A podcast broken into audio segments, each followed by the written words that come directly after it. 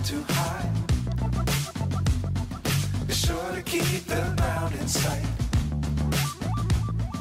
Fly forever if you keep it tight. Love the world, but keep the sky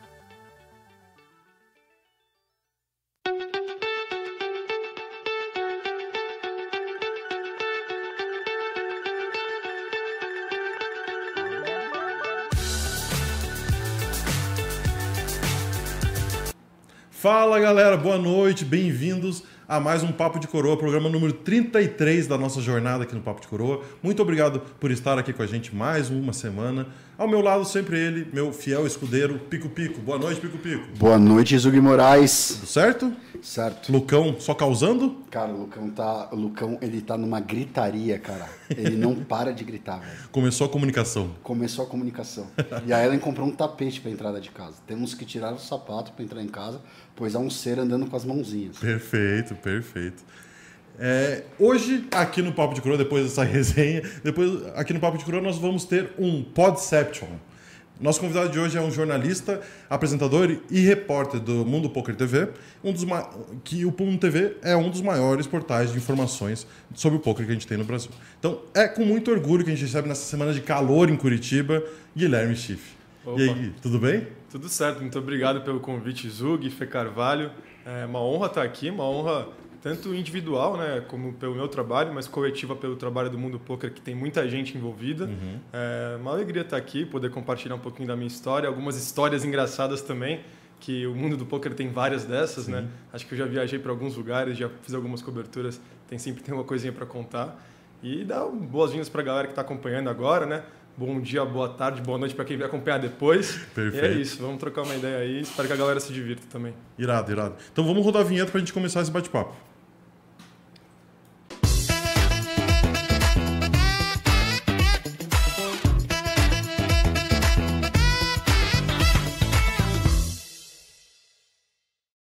E antes da gente começar a falar com o Gui, vamos falar dos patrocinadores que fazem isso aqui acontecer. Primeiramente, a Midas Poker Team. O Midas Poker Team é um time de poker que está com as inscrições abertas através do www.midasteam.com.br. Então, se você quiser começar a sua caminhada no poker ou quiser dar prosseguimento à sua carreira, o Midas Poker Team está de portas abertas esperando você. Você pode conhecer um pouquinho melhor o time no arroba Midas Poker Team no Instagram. E quem também é a nossa parceria aqui é a Midaswear, a marca de roupas da, da coroa mais querida do Brasil. Obviamente que o nosso convidado recebe um presentinho e Pico Pico vai falar um pouquinho mais sobre o que, que você pode conseguir de desconto na Midaswear. É isso, quem quiser desconto tem lá. É só entrar na www.midaswear.store. Papo 10, 10% de desconto. Tem presentinho pro convidado. Abre. Claro, por favor. E a Midaswear tá com a o coleção o nova da Pico The Union, da The Union Poker, da Reg Life. Tem muita coisa da Midaswear também. É só entrar no site e aproveitar. Um bonezinho, bonezinho do Midas. Também pá. uma camiseta aqui em style. Essa camisetinha neutra, cara, me pega muito. Pô, irado. Gosto da cor também. É muito maneiro. Valeu. É isso. Tamo junto.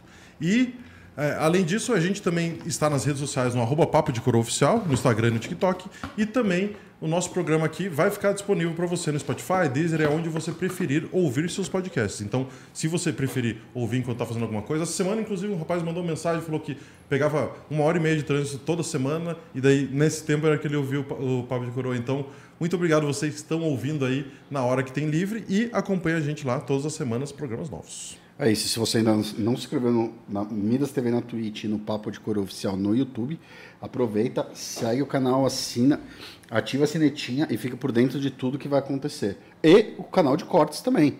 Se você é aquele preguiçoso que não quer ver o programa inteiro, quer ver só as melhores partes, cortes do Papo de Coroa no YouTube. Tem lá um monte de corte bacana de todos os convidados que já passaram por aqui. Maravilha. E se você quiser falar com esse menino que está aqui, se quiser fazer perguntas para ele, ele prometeu responder todas, é Não, só, só, só sobre o poker. Falou que vai responder tudo sobre o Santos também. É, pode perguntar sobre o Santos, pode perguntar sobre o que quiser, o menino vai responder. isso. Só mandar no chat do YouTube ou da Twitch que o convidado responde no final. Inclusive eu mandei o link né, para alguns amigos, eu coloquei no meu Instagram também. Aham. Eu tenho um grupo de WhatsApp que chama Resenha do Peixe. É, são quase 40 cientistas fanáticos, assim, Os loucos. quase da minha idade, assim, pessoal da mesma idade ali. Então, se aparecer umas perguntas muito estranhas, uma zoeira muito louca, são eles com certeza. Deixar um abraço para eles. Vou contar uma história que eles vão gostar também. Boa, Depois boa. Tem, tem coisa legal aí pra gente falar do Santos. Maneiro, maneiro. Vamos deixar preparado já as perguntas, então. É, Gui, primeiramente eu queria falar, cara, você está acostumado a estar do outro lado da mesa, está acostumado a estar com o roteiro na tua frente, fazendo as perguntas. É, hoje é um pouquinho diferente. É, e todo mundo que assiste ao Mundo Poker, todo mundo que assiste é, o, o Mundo TV Cast, que é o programa que vocês apresentam, já te conhece ali na frente das câmeras, já conhece a figura pública do Chifre. Mas eu queria falar um pouquinho do Guilherme antes da pessoa pública, falar um pouquinho de, da onde que você veio. Então, você nasceu aonde? É, sempre viveu nesse mesmo lugar? Como é, que, como é que é esse teu começo de vida antes de carreira? É, Parece que é meio estranho até assim, né? Tá do outro lado, mas é legal também, né? Ficar mais tranquilo. Um dia eu vou no Mundo Responder é mais fácil que perguntar, Um dia estarei né? no Mundo TV Cast. Pô, com certeza, vamos fazer o Inception ao contrário depois. Cara, eu sou de Santos, nascido em Santos, é, morei em Santos até, fazer, até entrar na faculdade, fiz faculdade em São Paulo. Meu pai é jornalista, minha mãe é psicóloga, mas meu pai me influenciou bastante ali né, no jornalismo. Uhum. Então, acho que desde os meus 12, 13 anos eu já sabia mais ou menos o que eu queria. Eu queria trilhar o caminho que ele trilhou ali depois. Né? Meu pai é formado em engenharia, na verdade, mas depois que ele foi para jornalismo. Mas era meio óbvio assim para mim que eu faria jornalismo assim desde os 12. Sempre gostei de ler, sempre gostei de escrever. Uhum. Falar também, né? Nunca tive problema em falar em público, então foi uma coisa natural. Fiz faculdade em São Paulo, fiz a SPM em São Paulo. Fui para São Paulo em 2011. Eu tinha 18 anos já. Foi, poxa, foi um momento muito importante da minha vida, um pouco sair da minha cidade para outra, se aventurar, né, conhecer Aham. pessoas, Crescer, né? crescer. Acho que eu aproveitei essa, esse período da faculdade. puta, acho que não poderia ter, ter sido melhor assim. Acho que eu vivi a faculdade intensamente, fiz muitos amigos. Eu sou, Uhum. acho que eu tenho uma, uma facilidade de construir vínculos, de conhecer pessoas. Então aproveitei isso muito bem. E, E festa pra caralho. né? festa pra caramba também. As festas da um são boas, velho. Continua imagino. um pouco ainda. Puta que Festa de faculdade não mais, né? Acabou essa fase, Essa né? Foi. Não dá, né, pra Foi gente bom mais. enquanto durou, né? É. Os cabelos brancos já não. Você sente meio tiozão não enganam mais, fala, né? Não, não é pra eu estar aqui numa festa de faculdade em Ah, tem uma hora que você fala, putz, já tô no lugar errado. Mas aproveitei muito e, cara, construí boas amizades, bons vínculos. E era isso, cara. Meu Uhum. sonho ali quando eu, quando eu era mais novo era ser jornalista de futebol. Eu gosto muito de futebol, praticamente respiro futebol todos os dias. E minha ideia era trilhar o jornalismo esportivo. O teu pai era é- jornalista esportivo também? Não, nunca foi. Aham. Meu pai trabalha mais com política, com outras coisas. Já fala, né, fala sobre futebol, esporte Claro. no geral. Ele tem programa de rádio, programa de TV, mas nunca foi o foco 100% dele. Mas era o meu, né? Seria o meu. Eu entrei na faculdade com esse sonho. Só que na faculdade as coisas já começaram a mudar. Eu já comecei a olhar diferente para esse tipo de mercado. Eu comecei a ver que não era, talvez não fosse ser a mi- a minha praia. Uhum. É, comecei a tentar enxergar outros ares. Acho que eu não ia conseguir ter um trabalho muito convencional, embora trabalhe Sim, todos os dias até contas. mais, no final das contas trabalho até mais ainda. Mas acho que eu queria um negócio diferente, né? Na faculdade eu percebi isso e acabei deixando de lado, assim, não quis, nunca trabalhei com jornalismo esportivo, acabou que eu nem conheci como seria. E foi Você não chegou nem a assim. estagiar na área? assim, Nunca, nem- nunca, nada. Já foi antes que saiu a, a vontade. Sabe, foi antes, bem no começo da faculdade mesmo assim.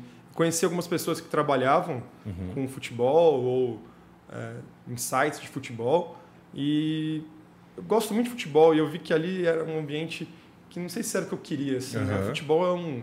Sabe como é? Sim, Você também é apaixonado por futebol, Aham. politicagem.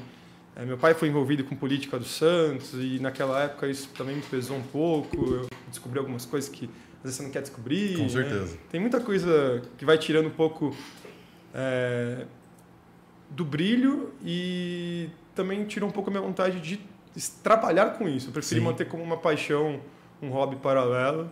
É, porque E- vai perdendo o encanto ali um pouquinho, né? o trabalho mesmo, assim, é um maçante, né? Uhum. Eu não sei. Acabei que eu perdi a vontade cedo, assim, na faculdade. Acho que no primeiro ano já já estava aberto a outras ideias, Aham. mas não sabia que ia ser o poker ainda. Demorou Sim. um pouco para aparecer o poker. e a parada, você chegou, quando você era criança, gostava de outros esportes também? Chegou a considerar cobrir outros esportes dentro do jornalismo esportivo? Como é que foi? Não, não. Sempre foi o futebol sempre, mesmo. sempre foi o foco sempre foi o futebol, mas eu joguei tênis cinco anos da minha Uhum. vida. nun- Nunca fui muito bom em nenhum esporte, né? joguei bola a vida toda, né? Até os 20 anos. Até começar a se machucar demais, Até quando, todo o mundo. corpo começa a pedir arrego ali. Mas joguei tênis cinco anos, eu gosto bastante de tênis. Não consigo acompanhar mais com a frequência que eu acompanhava, né? Uhum. Tenho amigos que acompanham bastante. Até me atualizo com eles, assim, óbvio, assisto de vez em quando. Mas não igual eu era mais novo, eu Sim. jogava bastante até. E foi isso. Fiz natação, fiz alguns esportes, mas nunca levei nenhum muito a sério, né? Massa, Esporte massa. não foi muito minha área. E a tua família toda de Santos? Minha família toda é de Santos, meus pais são de Santos, nascidos, Aham. moram em Santos até hoje. Você desce direto visitar eles? Eu moro em Santos hoje, né? Ah, você eu, mora em eu moro em Santos? Santos. Eu morei nove anos em São Paulo. E aí na pandemia, no 2021, não tava indo a pena, tava aquele negócio meio incerto, lockdown atrás de lockdown. E eu achei melhor voltar para Não, Santos, faz todo sentido. economizar um pouco ali. O problema é que depois de voltar é muito difícil também, né? Sim. Eu sigo em Santos, tenho vontade de voltar para São Paulo, mas sigo em Santos já desde o começo de 2021. Mas morei quase 10 anos, 9 anos em São Paulo. Massa. É, você deu pra construir uma base boa e acho que hoje em dia, com o mundo mais conectado, todo mundo entendendo um pouco mais de trabalho remoto, Sim. que é trabalho que não era um trabalho. Antes da pandemia, não, não considerava Isso foi um incrível para mim, velho. Então, eu acho que é uma evolução massa da, da sociedade, porque estava precisando mesmo entender que dá pra fazer tudo de casa. Meu trabalho já era, né, home office, as pessoas estranhavam muito já. Tipo assim, era bem difícil de falar que eu trabalhava home office em 2020, em 2019, Sim. tá ligado? Era bem, bem, bem esquisito mesmo, assim. Tem, tem gente que entende, nem- nem minha mãe entendia direito. Tipo, rola aquele preconceito, Claro. trabalho home office, o que lá. Então, foi bom, né, o mundo ter evoluído nessa, é, nessa vertente, né, de ace- aceitar com mais naturalidade Uhum. o trabalho home office, mas eu já trabalhava antes, né? Então eu não precisava estar em São Paulo, tipo, não fazia, eu estava ali porque eu era bom, eu gostava de morar lá, Aham. mas com os lockdowns perdeu um pouco o sentido, né? Com a pandemia, é, praticamente eu ficava dentro de casa ali o tempo todo e acabei que a decisão para voltar para Santos foi, foi- acho que foi coerente ali, né? Sim, sim. Quem É, sabe eu que- volte um dia para São Paulo, tenho planos para voltar. É, às vezes, na real, Ali, é, Santos e São Paulo é muito perto, né? Um do é outro. muito né? perto, é, então... Quando eu quero estar lá, eu tô lá. Quando tem, mas quando você tem evento, você fica em São Paulo. Evento em São Tipo, Paulo? um evento de 15 dias, tipo, Millions, assim. Você fica os 15 ah, dias em sim, São Paulo. sim. Fico no lugar do evento sempre. Nossa. É, eu queria voltar um pouquinho para a faculdade, que você falou que perdeu um pouquinho do encanto ali com o jornalismo esportivo, e aí você pensou em trocar de curso, pensou em tomar Não. outro... Era jornalismo ainda, Era jornalismo. só não sabia exatamente Entendi. qual ponto você Para onde eu iria, né? E aí eu você chegou a estagiar? Como é que foi? estagiei. Eu fiz dois estágios é, antes de finalmente chegar ao poker na minha Uhum. vida. O primeiro deles foi em assessoria de imprensa. E foi um estágio bem louco, porque assim, cara, eu sou zero de exata, zero. Sim. Matemática, eu sou horrível. Muito ruim, sempre fui muito ruim.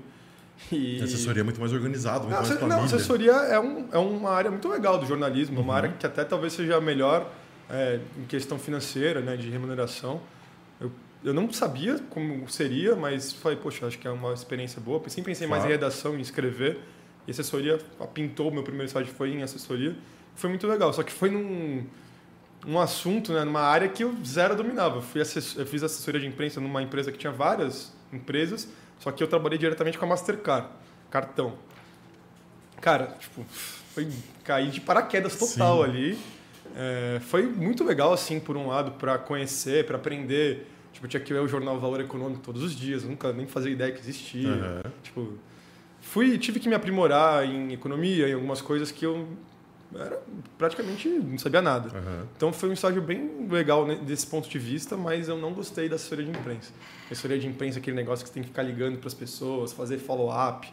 Puta, cara, isso aí pra mim é um pesadelo até hoje, assim, ter que Sim. ligar para 40 pessoas em uma hora para oferecer uma coisa que eu sei que elas não querem, tá ligado? Puta, isso me deixava mal, assim, eu não, eu realmente não curti Pesado, né? Pesado. Puta, você sabe que você está oferecendo uma coisa que às vezes, é, tipo, óbvio que tem das 40 vai ter Benefícios. uma, algumas Aham. que vão querer, vão aceitar o seu press release ali, vão aceitar o seu convite para alguma coisa, vai ter. Mas a maioria não, a maioria não vai querer, vai talvez e vai te tratar mal algumas vezes. Puta, tem que ter saco assim, é o máximo respeito. Tem amigos que trabalham com assessoria, né? Máximo respeito para quem quem trabalha. Talvez trabalhar com assessoria numa coisa que você gosta deve ser mais fácil, né? É, talvez uma coisa que você tenha muito contato, muito talvez interesse. um domínio maior também, talvez seja mais fácil, mas não, não gostei muito desse trabalho. O meu segundo estágio já foi muito legal, já trabalhei com redação mesmo, escrever, que é o, acho que é o que eu faço de melhor. Aham. É, trabalhei no Guia da Semana, que é um site conhecido até, né? era praticamente o concorrente do Catraca Livre, Uhum. naquela época, em 2015, se não me engano. Foi pô, bem legal, era um ambiente bem, bem diferente da outra empresa, era mega descolado, é, o pessoal era jovem, tipo, foi muito legal, assim, curti muito aquele estágio. Eu trabalhava e escrevia sobre turismo, assim, então, tipo, às vezes as pessoas perguntam, pesquisam sobre viagem, tem matéria minha lá. Eu encontrei. Como você encontrou? Encontrei, como ir pra. Croácia. Tipo, nossa, eu escrevi um monte de coisa. Nunca fui pros lugares, vários lugares que eu escrevi, mas eu escrevi muita coisa. Né? Uhum. Pesquisando a gente sempre, sempre se dá bem. Mas o guia foi muito legal, foi uma experiência bem, bem bacana, assim. Tipo, era do grupo RBS, né? Que é um grupo de mídia forte até, então Uhum. não era só o guia da semana no lugar, eram outras empresas junto. E era só local de São Paulo ou era meio que Brasil inteiro? Porque a RBS Não, é é do Brasil- Sul, né? Pega Brasil inteiro, pega Brasil inteiro. A RBS é do Sul. É- Era em São Paulo, tinha braço no Sul Aham. também, mas era quase todo mundo era de São Paulo. Massa. Mas, pô, foi, foi bem legal, assim. Então, um estágio que eu me dei bem, eu me dou bem com as pessoas. Perdi o contato, claro, né, com a maioria ali. Não era uma empresa grande, eram umas Uhum. 10 pessoas que trabalhavam, mas sigo a maioria no Instagram até hoje. Curto o trabalho delas onde elas estão hoje. A maioria era mulher ali que trabalhava. Mas as meninas eram bem legais, me tratavam super bem, foi, foi bem massa. E chegou a sofrer, porque, assim, eu, eu sou formado em publicidade e propaganda. O estagiário em publicidade, ele sofre bastante. Tipo, tem que Pô. fazer bastante coisa que não quer ali, bastante coisa que ninguém quer fazer, acaba sofrendo. Você passou por isso também? Tem alguma lembrança dessas experiências? No guia não. No guia trabalho fazia, eu gostava, não tinha muito do que reclamar ali. Era bem Uhum. simples também, era escrever, era reunião de pauta, escrever, criar pauta. Tipo, não era, não era nem chato e nem difícil assim para mim. Mesmo nunca escrevi sobre turismo, né? Quem imaginar que eu escrevi sobre turismo, mas tirei de letra ali, acho que foi, foi tudo numa boa. Mas no outro estágio, sim, né? Rolou? Estágio, ah, difícil, né? Tava muito fora da minha casinha ali. Sim, né? uma empresa muito grande também, né? empresa grande ali, tinha... E era um ambiente meio pesado também, era... A Mastercard, assim, era mó legal ir lá. Gostava Uhum. de ir lá. A, pessoal, a, a vice-presidente de comunicações do Mastercard era uma... Acho que era o nome dela era André. Porra, ela era sensacional, assim, uma mulher... Uma mulher pica mesmo. assim, Uhum. Ela era gênia, assim. Gostava muito de conversar com ela, me ensinou bastante coisa. Mas eu ia uma vez por semana só. Não era uma coisa que era recorrente. Às vezes eu nem ia na semana. Às vezes ia outra pessoa, né? Eu era estagiário, né? Então...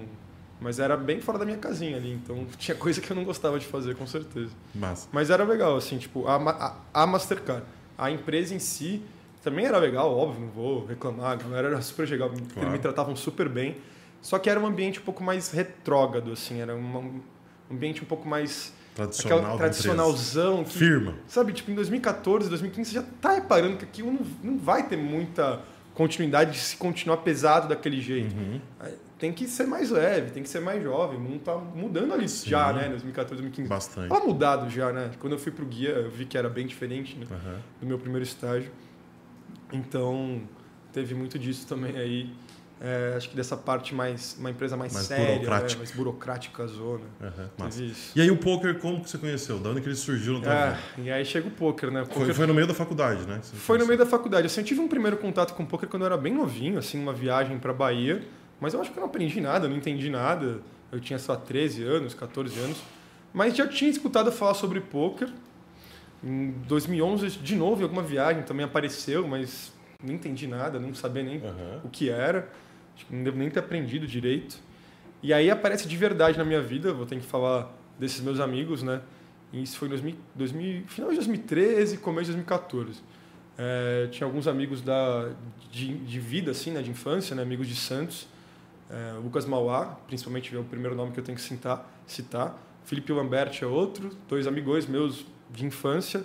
Eles começaram a jogar junto com o André Almeida hoje, que também é muito meu amigo, mas naquela época não era tanto. Uhum. Poker em Santos, na Win Poker Club, acho que quem é da Baixada, até de São Paulo, né? Muita gente desceu lá, era o clube do Sato, do Satinho.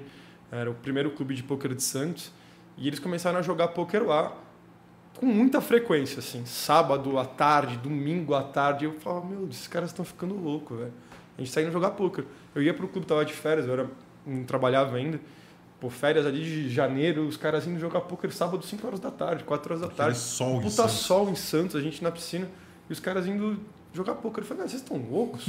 e eu pensava que era proibido, né? Eu não tinha, tinha zero conhecimento de, Uhum. do, que, do que era o poker no Brasil, tipo, zero mesmo. E eu falava, ah, esses caras estão indo para um lugar proibido, eles vão ser presos. Eu tinha essas ideias todas, todas erradas, né? E, e fiquei com essas ideias por muito tempo, falando que os caras estavam ficando loucos, vocês estão loucos. Uns dois, dois, três meses criticando eles, falando que eles estavam viajando. tá? Sim. Acho que meus outros amigos também pensavam a mesma coisa na época. Tipo, É, Cara, tem gente que pensa assim até hoje. Só, é só, tipo, gente leiga, com certeza tem muita gente que ainda pensa assim até hoje. Então, é, quase 10 anos atrás, ainda mais, né? Tipo, não, com certeza. Hoje acho que uma pessoa de menos de 30 anos ou 30 anos já sabe que não é. Não tem essa É. ideia que eu tinha em 2014, né? Sim. Mas naquela altura acho que a grande maioria tinha. né? Bizarro. É, eu acho que as pessoas, só te interrompendo rapidinho, as pessoas que têm menos de 30 anos têm é, mais vivência em ver que tem profissões diferentes. Sim, Então também. mais acostumados a ter um amigo que é influencer, tem outro amigo que joga algum jogo online, tem um amigo que faz streaming. Então acho que é mais normal ter alguma coisa diferente assim. Mas 2014 realmente não tinha nada. Nada, era muito, era muito difícil mesmo. Até tinha, assim, acho que até já tinha, considerando hoje, né? Acho que o, o- Brasil já tinha tido, na minha avaliação, dois booms do poker. Primeiro com, com, com as transmissões no Band Esportes, e o segundo com cartas reveladas tal, de BSOP. Sim. E o segundo, acho que com a chegada do Ronaldo, eu considero que foi um boom também. Que você avalia os números do BSOP, né, que era o torneio da época ali, ele cresce nesse- nesses períodos. isso, eu né? já estudei isso e cresce mesmo. Tipo um efeito Moneymaker. Sim. Teve um efeito da TV e teve um efeito do Ronaldo no Poker Stars. Eu escrevi sobre isso uma vez faz um tempo já, e para mim é bem nítido isso. Então poderia saber já ali em 2014, mas realmente era bem escasso de info e de propaganda. Hoje na TV tem propaganda de site de poker pra caramba. Era bizarro. É, Não era, né? Hoje é bizarro. Mas então, aí os meninos começaram a jogar com muita frequência, indo pra caramba nos clubes. E eles jogaram um satélite de 30 reais pro CPH, que era, porra, um torneio. É, é até hoje, né? Um torneio, torneio brabo, mega charmoso, mega gostoso de jogar. É, tipo, é o maior, maior campeonato estadual Uhum. do Brasil, né? Com certeza. Eles jogaram um satélite de 30 reais pra uma vaga que na época era de 800, né? O buy-in do CPH naquele ano era 800 reais. Os dois puxaram, o Lucas e o André. Mauá e o André. E eles queriam, pô, moleque de 18 anos ali, 19 anos, eles queriam vender. Eles não queriam jogar, eles queriam os 800 reais. Sim. E os caras falaram, não, não tem como, vocês têm que jogar. Aí eles foram para São Paulo, eu morava em São Paulo, fazia faculdade nessa época. Os dois não moravam, os dois moravam em Santos. Eles foram para São Paulo no domingo jogar, acho que jogaram no dia 1 em Santos. Tinha esse negócio, né? Sim, sim. classificatório na, na cidade. Eu não tenho certeza absoluta, mas eu acho que eles passaram em Santos pro dia 2. Os dois passaram. E no dia 2, o André cai e o Mauá avança pro dia 3. Eu não me lembro agora se já era a mesa final ou se ainda tinha alguns caras para cair. Pode ser que fosse 15 left, É, alguma coisa assim. CMFT. ali. CMFT. E aí foi na segunda-feira.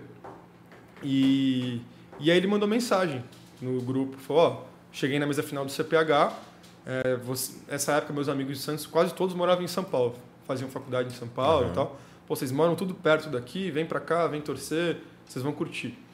Eu falei, meu Deus, né, estamos indo pro aquele lugar clandestino, né, Sim. tudo preto ali.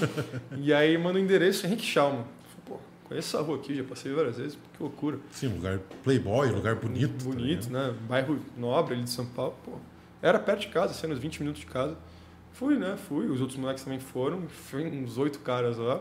Aí eu chego no H2, porra, um dois, dois andares. Segurança na porta. Um pá de mesa bonito, claro, Hum. bar. Aí subi pro torneio, né? Porque embaixo era o cash, em Aham. cima era o torneio.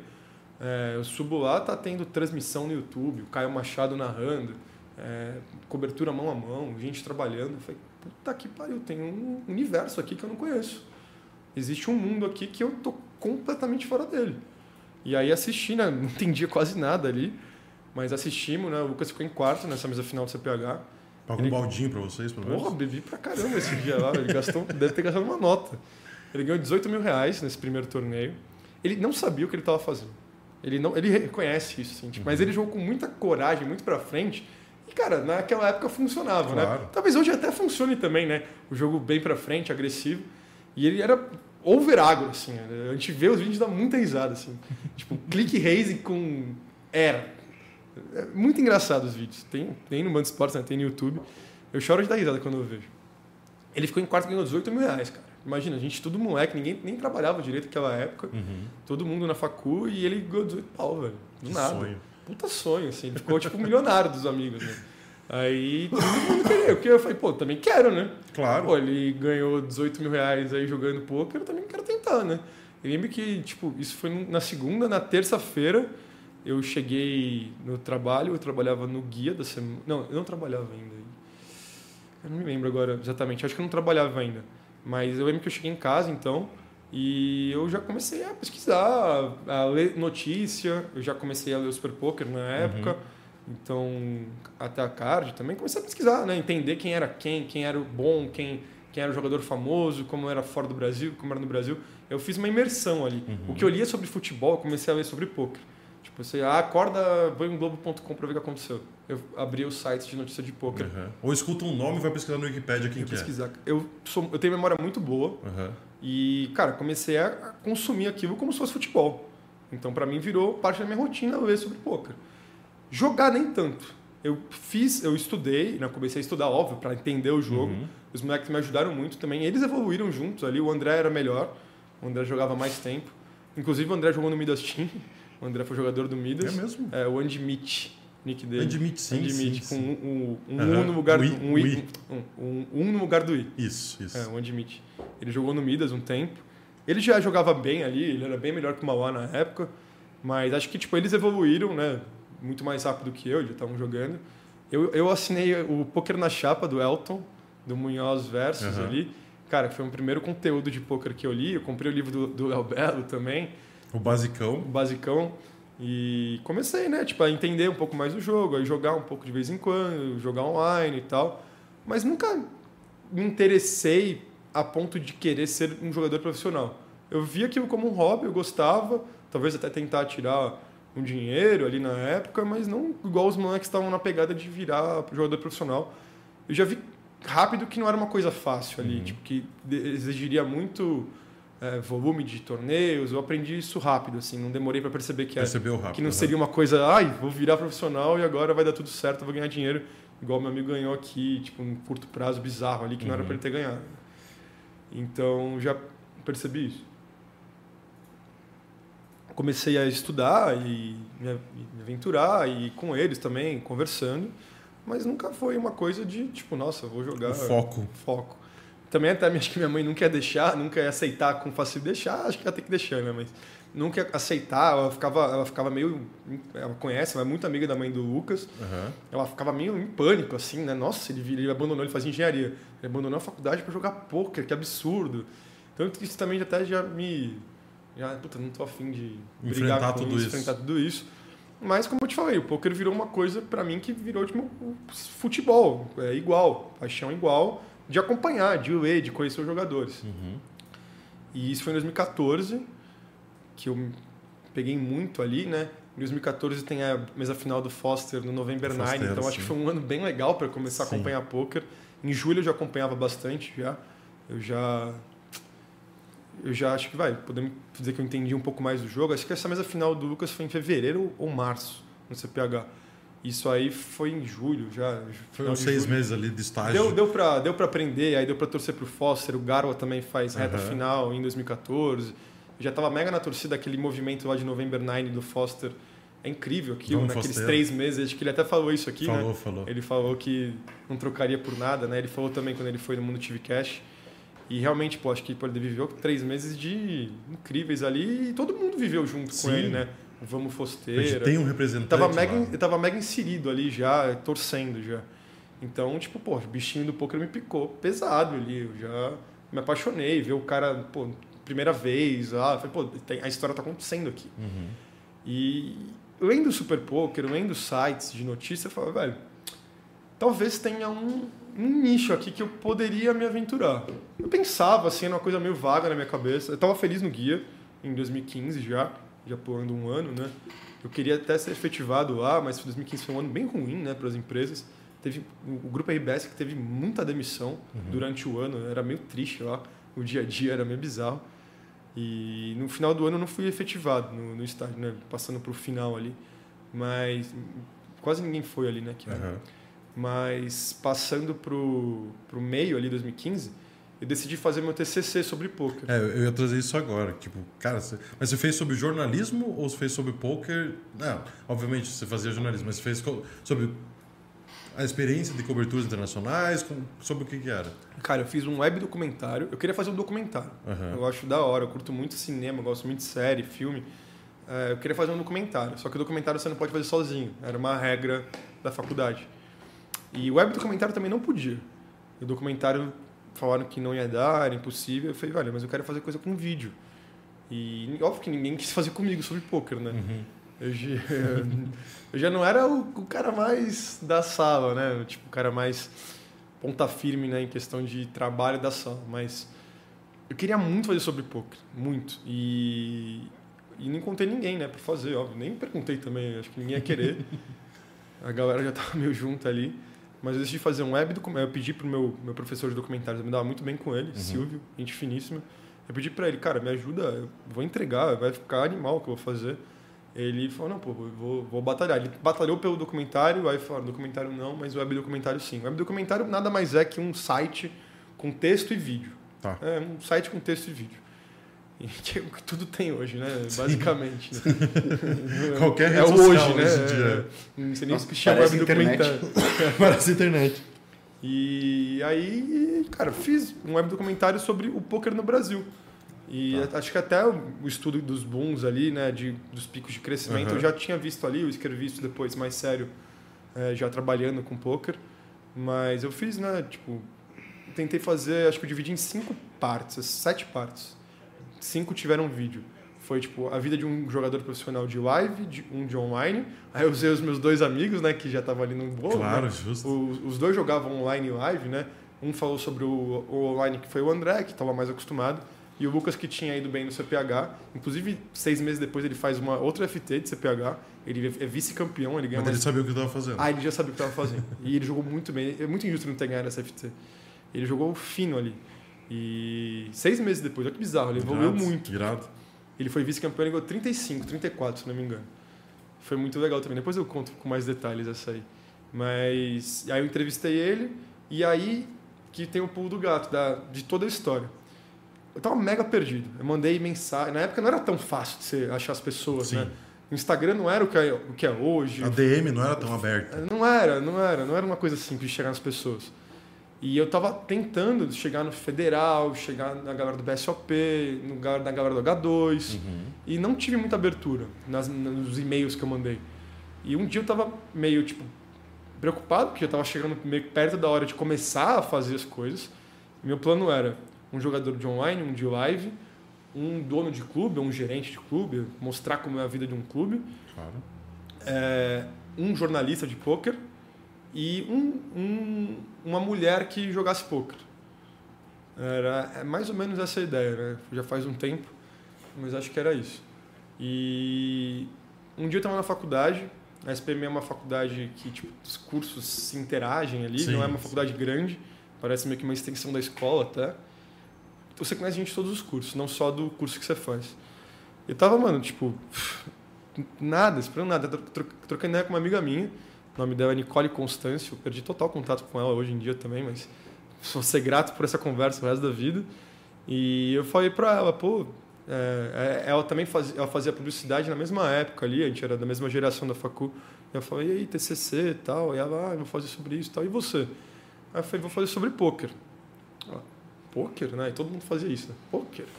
Reação É, normal. né? Pôquer. Eu falei, é. Por quê? Ela, meu, meu irmão trabalha com pôquer. Eu falei assim, como assim? Ele é jogador? Ele, não, ele é jornalista. Eu, oi? Quem que é seu irmão? Cara, o irmão dela era o Felipe Constâncio. O cara que eu lia todos os dias no Super Poker. Uhum. Era o jornalista do Super Poker, o principal. Ele já trabalhava anos no Super Poker. Ele era meio que assessor do federal ali, diretamente do federal. E ela falou, meu, eu vou te mandar o contato dele, você chama ele que ele vai te ajudar, ele conhece todo mundo. Eu falei, caralho, óbvio, né? Sim. Chamei o cara e, meu, esse cara salvou meu TCC. O Felipe salvou meu TCC, tipo, ele me passou um monte de contato. Eu entrevistei o Guerra, Alex Guerra, do, do Guerra Poker Uhum. Clube. Entrevistei o Vitão, fui na casa do Vitão. Entrevistei a Carol Dupré. Fui na casa da Carol, um amigo, um moleque que morava comigo na época da faculdade, o Matheus. Ele não fazia jornalismo, nada. Muitas vezes era sozinho, mas ele foi me ajudar, porque era difícil levar câmera. Sim. Era um trampo fazer sozinho mesmo. Não Nossa. entendi por que que não deixavam fazer sozinho. e aí ele foi me ajudar, a gente foi na casa da Carol, ela morava com a Milena, foi mó legal, trocamos uma ideia, ficou show. Carol, parceiraça, eu conheci ela antes de trabalhar com poker. Tenho muito carinho por ela também. O Vitão, pô, me recebeu na casa dele, foi, foi incrível. Ele falou super bem, assim, tipo, me abriu o meu horizonte ali, a gente trocou uma ideia também. E foi isso, assim, o Felipe me ajudou, fiz meu TCC sobre poker, foi super bom, ficou irado, deu tudo Passou certo, passei tranquilo. tranquilo, fui indicado a prêmio, ficou bem legal mesmo o TCC. E não fui efetivado no guia, né, no final de 2015. Só que eu, pô, mantive contato com o Fê. E na época do TCC, ele trocava muito ideia comigo, ele me ajudou muito, assim, mesmo na parte escrita dos textos, assim, tipo, é, com gráfico, com informação, ele me ajudou muito, assim, tipo, cara, tô até mandando mensagem pra ele depois, porque é, perdi total contato também, faz muitos anos que eu não vejo ele, mas, nossa, ele tem uma importância enorme, assim, na minha vida, tipo, muito mesmo, ele ajudou muito no meu TCC.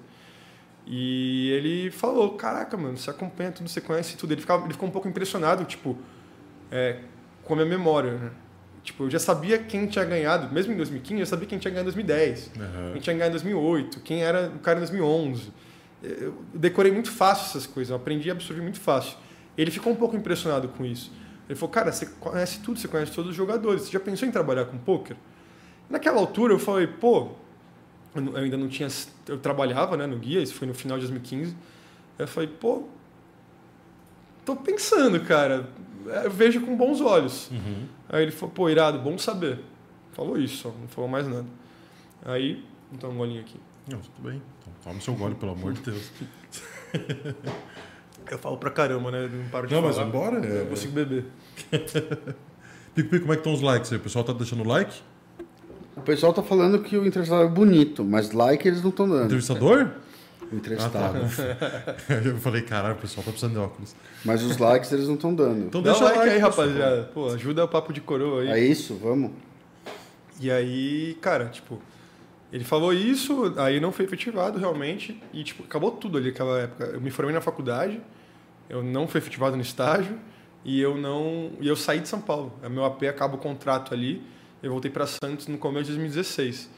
É, cara, foi punk, assim, né? De repente, Eu tinha tudo ali e de repente não tinha mais nada. Aham. A faculdade que eu amava pra caramba, o AP que, pô, eu tenho tatuado aqui, o 43, é o AP que eu morei, era o AP de todo mundo, né? Morava eu um amigo, mas era o AP de todo mundo. Tipo assim, é mil histórias lá. E virou até camisa do Botafogo esse, esse número aqui. O Lucas Piazon, um amigo nosso, vivia naquele AP também, quando ele tava de férias. Ele foi camisa 43 do Botafogo por causa do 43 Caralho, apartamento. que Tipo, loucura, é velho. bizarro. Ele não tá mais no Botafogo hoje, né? Mas ele foi com a 43 Botafogo por causa do, do grupo 43 ali, que era o número do apartamento. Então, de repente, eu me vi muito perdido ali. Eu falei, caramba, velho, não tem mais nada. Não tenho trampo, não tenho a facu, não tenho AP. Que loucura. Mas era janeiro, né? Janeirão ali. Calorzão. férias. Ah, é férias, né? Sim. É, você entende como férias, né? Aí eu fiquei de férias ali em janeiro, né? Nada começa antes do carnaval. Carnaval, né? Aí, pô, carnaval foi incrível, aí depois do carnaval o bicho pega. né? Quem fazia faculdade foi pra faculdade, quem já trabalhava foi trabalhar.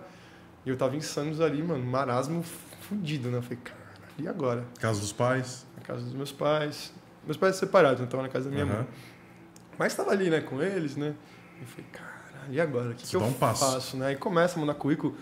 Mas, tipo, muito, mandava currículo pra muitos lugares que eu, tipo, eu sabia que no fundo eu não queria aquilo. Uhum. E a minha mãe fez muita pressão, assim, naquela época pra eu, porra, vai trabalhar, o caralho. Eu falei, mano, eu não quero escolher uma coisa que eu vou me arrepender em um mês. Quero ir com calma. E eh, que aceitaram ali, tipo, demorou um pouco. E aí, em março, o Felipe Constâncio me liga. Aí ele fala, e aí, como que você tá? Tá trabalhando? Eu falei, pô, Fê, não tô. Tô... Você tinha entrado, você tinha entrado em contato alguma coisa nesse meio tempo? Não. Com ele, não. Com ele, não. Respeitei. Aham. Não falou nada, não falei nada também. Pedi pra ele, né, se ele tinha alguma indicação. Acho que, acho que bem no final do ano ali, na virada, eu perguntei pra ele se ele conhecia algum outro site que eu poderia, que tem um espaço. Na época tinha card, na época tinha o código poker Cardio também, poker, aham. que poderia ter um espaço ali. Mas era muito difícil, né? O mercado de poker é muito restrito também, Muito, até né? hoje, né? Sim. E aí ele falou, pô, Gui, não tenho muito abertura. E passou, né? Janeiro, fevereiro, março. Aí acho que em março ele me liga. E ele fala, e aí, Gui, como que você tá? Eu falei, tá trabalhando? Eu falei, mano, não tô. Tô em Santos tal, tô de boa. É, por quê? Ele falou, ah, cara, tô achando que vai vagar um lugar no Super Poker. Eu falei, pô, tá falando sério? Ele falou, tô falando sério. Me manda seu currículo. Aí acho que eu mandei meu currículo pra ele. Passou um mês. Nada um mês esperando, criei um pouco de expectativa ali, nada. Aí eu falei, ah, paciência. Fiz umas entrevistas de emprego naquela época ali, fui muito longe numa seletiva da Vivo, que foi uma coisa bem aleatória também, depois, antes, né? Um E era pra antes. imprensa também? É, pra imprensa. Mas puta, nada a ver, né? Que bom que não deu certo. nada a ver comigo. E aí o Felipe me liga em abril. Um mês depois que ele me ligou, ele ligou de novo. E ele falou, "Ei, Gui, mandei seu currículo, eu acho que vai rolar. Acho que o pessoal vai entrar em contato com você. E aí entraram mesmo. Em abril daquele ano, ah, me ligaram para fazer uma entrevista. E eu fui lá, tipo, fazer uma entrevista tal. Era com o Ari Aguiar. O Ari Aguiar trabalhava na época no, O narrador da ESPN. é, narrador da ESPN. Ele era o editor-chefe do, do jornalismo do Super Poker, Aham. trabalhando na ESPN. E a esposa dele, a Josiane Zani, ela era presidente do grupo. Ela é ainda a presidente do grupo Super Poker. Acho que ainda é, não tenho certeza. Não vou dar a informação, mas naquela Aham. época ela era com certeza. E aí fiz a entrevista com os dois, eles curtiram, falaram e na entrevista eles me contaram que a vaga era do Felipe. Ele estava saindo. Olha que loucura. Caralho, que louco, É, velho. tipo, a irmã do cara da facul que eu conheci, me ajudou no TCC, ele saiu do trampo dele e eu entrei no lugar dele. Ainda mandou um. Acho que vai acontecer um negócio aqui. Acho que aconteceu um negócio aqui. Ele não fez uma suspense, ele não me contou, cara. Não sei por que ele não contou, né? Tipo, ele poderia ter falado? Aham. Mas ele não contou e, cara, foi, foi assim que tudo começou. Em maio eu tava trabalhando já, dia 9 de maio, não me esqueço. Dia 9 de maio entrei no Super Poker. E você entra fazendo o quê? Entra, entra como Escrevendo, repórter? escrevendo. É, bem no começo já me botaram para fazer vídeo, já, já fiz vídeo, acho que até meu primeiro master, meu primeiro evento ao vivo foi o Masterminds. E foi assim, tipo, três semanas depois que eu entrei. Foi muito rápido, foi tudo muito rápido lá. Uhum. E na época que eu entrei, o Gabriel Grivo, que hoje é editor-chefe lá, ele era estagiário, ele estava na faculdade ainda. Ele não era, né, na prática, Uhum. mas, na, mas na teoria ele era estagiário. Então eu entrei ali também com algumas coisas de demanda de horário, de coisa. Eu já entrei fazendo um trampo. Eu entrei CLT, né? Óbvio, né? Eu já era Claro. formado. Era um trampo, não era mais um estágio, não era mais uma brincadeira. Mas eu já entrei assim, tipo, muito de cabeça e muito rápido. Eu teve primeiro evento ao vivo e primeiro evento ao vivo. Você já conhece uma galera, tem um mundo ali. é- Foi bem intenso tudo. Mas foi muito louco, assim. Mas basicamente eu escrevia, né? Escrevia. Eu escrevia pra Flop também, né? A gente, eu e ele, a gente escrevia pra A revista FOP era do grupo. é do grupo, né? Também tinha isso, né, no, no trampo. E fazia os vídeos ali é, em evento, entrevista de vídeo. Já fiz bem no começo, assim, já comecei a fazer. E- O Grilo nunca gostou muito de vídeo, então eu não tenho problema com o vídeo. Não sou também a pessoa mais apaixonada, né? Mais fácil. Eu acho que eu gosto até, mas não, não como outras pessoas amam. Sim. Mas sempre fiz numa boa. foi bem rápido, assim, acho que no primeiro mês eu já fazia. Já. Você lembra desse primeiro, desse primeiro evento? Pô, inesquecível. De- Deu um- algum friozinho na barriga? Porque, tipo, a gente sabe que o jornalista está acostumado a, a trabalhar com circunstâncias diferentes, mas às vezes no primeiro momento que você está trabalhando num evento de verdade, assim, pode ter, pode ter rolado. O que, que você lembra disso? Cara, demais. Eu, eu não estava morando em São Paulo. Não, acho que, acho que em julho eu já morava, já, já tinha voltado a morar em São Paulo. O evento foi era bem longe da minha casa. Era quase uma hora, assim, tipo, era na Mofarrege, era longe pra caralho, viu dos IPs. Inclusive tinha várias festas de faculdade, de faculdade, de formatura. O Fernandinho deu uma risadinha ali, que ele foi conheceu lá essa, já? essa região, É, viu? Já foi lá, já. Pô, o ambiente das festas de faculdade de São Paulo era bem conhecido, né? É? Porra. Eu não, eu não nasci com esses cabelos brancos. É verdade, né? Eles já, eles já foram pretos. Puta, vou, vou aproveitar pra falar isso, né? Porque o meu aqui já tá, tá chegando no seu já. Tô pegando umas dicas já, É. do Grecinho 2000 que ele Um dia eu vou falar isso também, esses cabelos não foram brancos, 100% brancos.